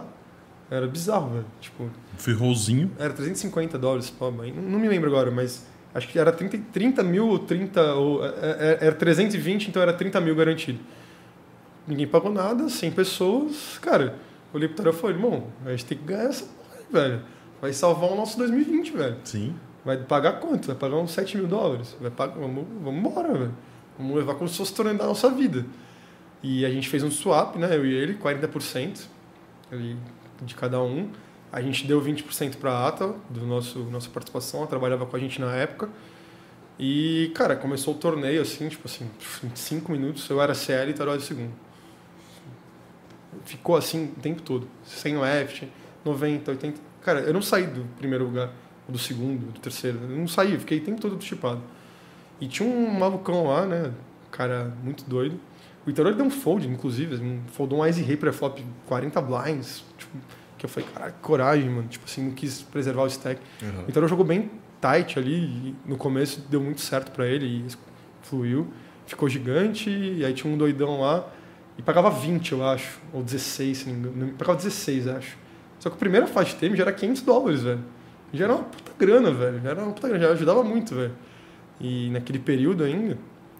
E aí, cara, com uns 20 e poucos left, eu perco Toma Bad Beat, um, um cara do Poker News, que é um baita jornalista também, o Will Schreiber, eu não sei como fala o nome dele. E aí eu já não fico mais tão bem, mas ainda tô lá, sétimo, sexto. E aí tomo uma outra bad beat pro cara que é o vice-campeão do torneio, que era um maluco, doidão, não lembro nem o nome dele. Perco o Ice Down pra Ice 10. E aí eu fico muito triste, cara. Tipo, caí assim, tipo, 23, acho, pegava 16. Só que o Itarô bem, o Itarô com ficha. E a gente no, no, no áudio, né? Eu torcendo, vamos, vamos, vamos. E o Itarô me crava aquele torneio, cara. Ele cravou o torneio, ele ganhou 7 mil e poucos dólares, 7.400 dólares, se não me engano. Tinha 40%, deu quase 15 mil, quase, quase 15 mil reais pra mim. Irmão, tipo, Do nada. do nada, velho. Aquele, aquele dinheiro salvou meu ano, velho. Vocês, não têm ideia. Eu comemorei aquele dia, eu- pandemia, né, em casa ali, pedi breja pra caralho. O André e o Muca, dois amigos meus, não tinha visto ninguém na pandemia, eles foram em casa, máscara, longe. Nossa, foi muito louco. Esse dia, minha mãe ligou, eu liguei, minha mãe ligou pro Itarô, falou com ele. Foi, tipo, muito bizarro. Assim. For- forrou a Atala, mano. A Atala ficou... Mano, ela ganhou, tipo, velho... Sei lá, ela deu... 20 pursa, deve Deu um ter- 7K, cara. É, 7K, real, assim, do nada. Pá, todo mundo ficou muito Bum. feliz, velho. Do muito nada, no Pix. É que hoje em dia eu faço, eu jogo muito tipo com o Augusto, a gente faz muito swap, eu e Augusto. Inclusive a gente jogou agora o Mystery da, o Mystery da GG, swapado, aí caiu na primeira mão no dia 2 lá. Você fica aquela esperando de puxar o, o bounty de um milhão, né? Era um milhão. Sim. E caiu na primeira mão, velho. Uma bad beat nojenta lá. Muito triste. Como que é o dia 2? Eu não, conheço, não, não, não consegui chegar lá. Cara, o gastei- dia dois é uma Gastei loucura. sete Mas meses de forrei- salário eu, no, forrei, eu forrei o. Esse ano eu no forrei. 1. Eu- O meu big hit do online foi eu forrei ao mesmo tempo o Augusto e o Gustavo Bo. Gustavo Bo, que é o videomaker, ele faz algumas etapas do, do KSOP e também faz com o pessoal da Reg Life, né? É o cara que filma, ele é muito foda, velho. Cara profissional fudido, muito bom mesmo. E gente fina demais. E o japonês gosta de jogar, tá? Um bichinho mordeu ele esse ano. E a gente começou a. A gente. Na, no KSOP teve uma promoção lá que você girava uma roleta e tal, jogava. Você ia com dois amigos jogar um three-handed, tipo um spin gold, né? Aham. E quem puxasse, tu girava uma roleta. E ganhava um prêmio no GG. E eu ganhei o. Eles me chamaram, que tinha que depositar tal, os dois depositaram. Eles me chamaram para completar o three-handed. E eu ganhei dos dois.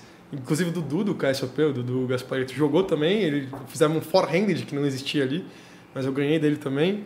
E aí eu girei a roleta bateu o prêmio máximo, assim, ganhamos, sei lá, 200 do, é, mil reais, né? 200 dólares, Uhum. 196 dólares. E ficamos com um bankroll na minha conta, né? Cara na minha conta, vamos jogar e tal. Aí joguei algumas coisas e tal. E queria jogar aquele Mister. Esse Mister me pegam, mano. 25 dólares, eu falei pros dois. Eu falei, ó, posso jogar? A gente divide 33, 33, 33. Os caras, pô, óbvio, bala. Dei um tiro, uma sexta-feira à noite que eu não saí, tava chovendo pra caramba em Santos. Classifiquei com uns 20 e poucos blinds. Ué, passei pro dia 2, né? Aí achei que o dia 2 era domingo, era segunda. Eu falei, puta que merda, tem que trabalhar segunda, jogar ao mesmo tempo. Acordei um pouco mais cedo, trabalhei. Aí começou, mano. 9 mil e no- 9.900 pessoas no dia 2, né? O torneio deu quase 100 mil entradas. Não sei, primeira mão já tripliquei, fiquei gigante. Abri baú, o coração vem na boca. Acabou que no fim das contas eu abri seis baús, mas só os prêmios menores eu caí em 191, mano. Fui muito longe. Caralho. Caraca. Fui muito longe. Run, Torneio de 99 mil entradas. Ganhei 800 dólares. E aí, só que dividi em três, né? Ah, mas tá bom. Os, os caras me pagaram almoço lá em Balneário depois. o Gustavo Boi e o Augusto. Mas é isso, Tarô, o Matheus, Augusto. Nosso time aí quiser fazer swaps, a gente tá num bom ano de, de swaps. Boa, boa. Vamos pro HU? Momento HU aqui no, no, no podcast. O último, nosso último quadro. Bora. Bate e volta, clássico de programas de entrevista. Então eu vou falar uma palavra, se é a primeira coisa que vier na tua cabeça, frase ou palavra, você traz e volta. Cara, tem já. uma que é importante aqui. Uma pergunta? Não, então. o. Matheus quer que você conte da forra no- apostando no Fedor Rose. Ah, puta, esse dia foi muito triste, cara.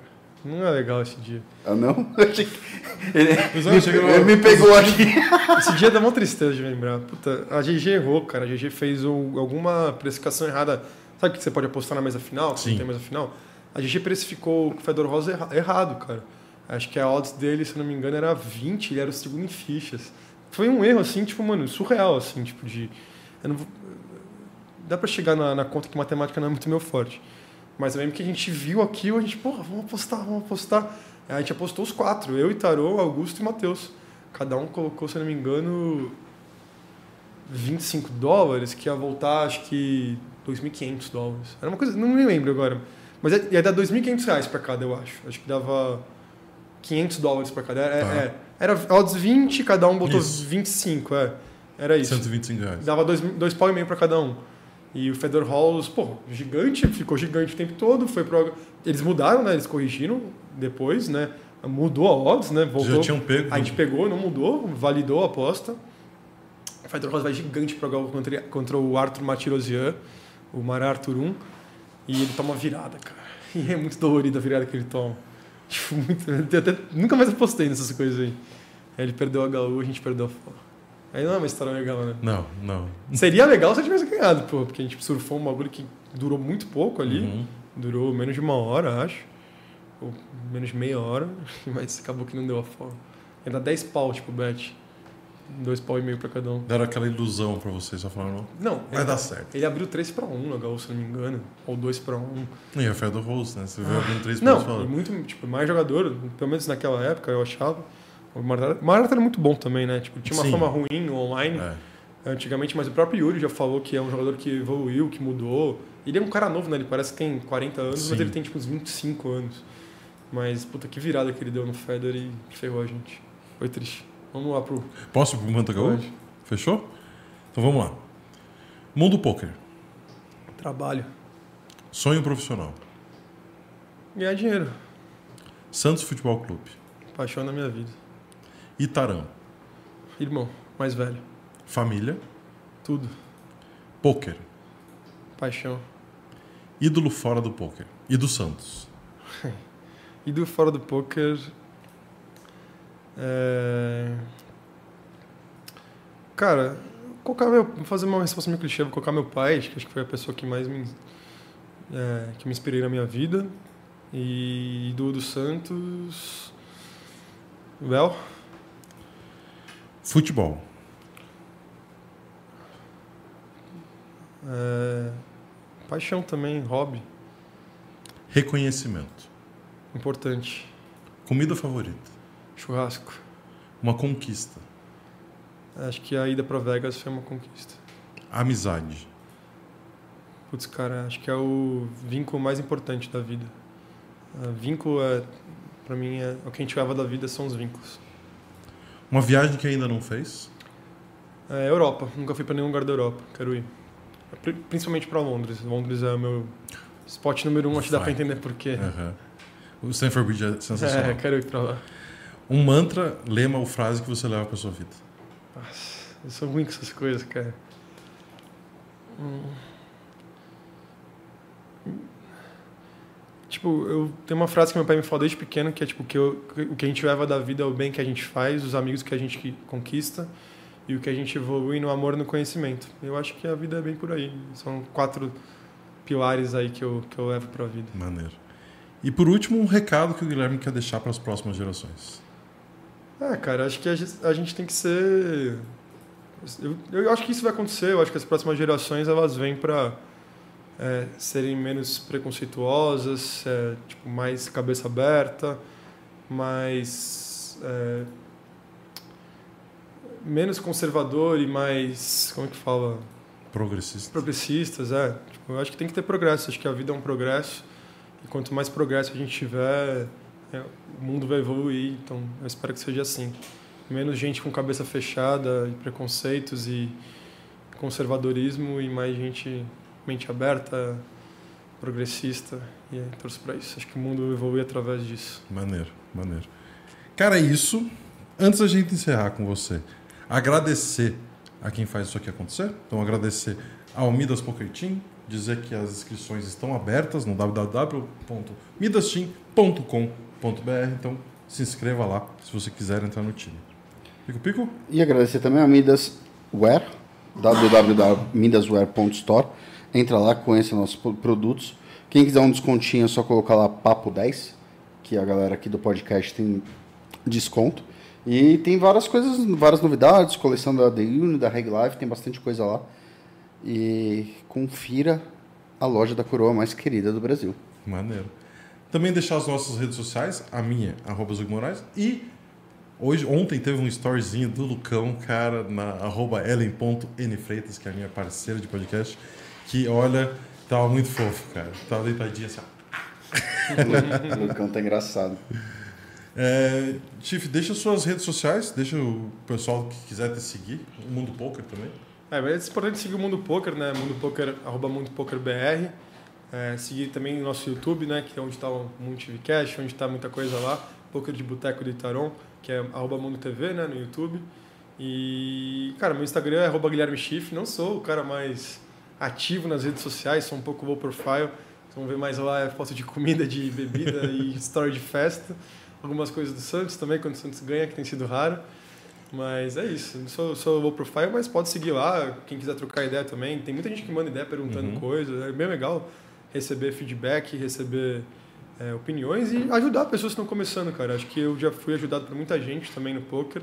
E fico feliz quando algumas pessoas tiram dúvida comigo de, de poker. Aham. Não de jogo, assim, mas de, De mundo de mesmo. mundo, de carreira. E eu, pô, eu ajudo com o maior prazer. E eu recebo bastante isso, bem. Até que aparece bastante no meu Instagram. Então, quem quiser, pode seguir lá e trocar uma ideia comigo. Tamo junto. Irado. Chief, a gente sempre deixa pro nosso convidado Pô, que o irado, troféuzinho velho. de Pô, participação hora, aqui. Show de bola. Muito, eu sei que você já tem uns do BSOP, mas esse aí dá Não, colocar pô, no meio. troféu é troféu. Eu sou viciado em troféu. Eu sou o Marcelo Mesquil da imprensa, eu jogo só pelo troféu. Cara, muito obrigado por disponibilizar teu tempo para vir aqui conversar com a gente, contar todas as histórias, valeu mesmo. É, muito sucesso no, pro Mundo Poker, muito sucesso pro podcast também, para todas as áreas que vocês atuam e obrigado mesmo por estar aqui com a gente. Obrigadão, elogiar, pô, foi esse estúdio de vocês é muito bonito, programa muito legal, vocês dois têm uma sinergia irada aqui, tipo, muito bem feito mesmo. Espero que vocês continuem, cheguem no episódio 50, 100, 150, que o negócio só cresça, que a gente cresça junto também como comunidade. É, vamos fazer um depois um, um ao Um contrário, né? Um Inception ao 2.0. contrário, com certeza. Os dois estão convidadíssimos lá pra gente falar, falar algumas besteiras também, que é Bora lá. sempre bom. E é isso, pô, eu gosto muito do, da galera do Midas. O Midas é, me dou muito bem com todo mundo ali, principalmente com o Dan, com o Caio. Né? O Dan é parceiraço, um dos amigos que o poker me deu.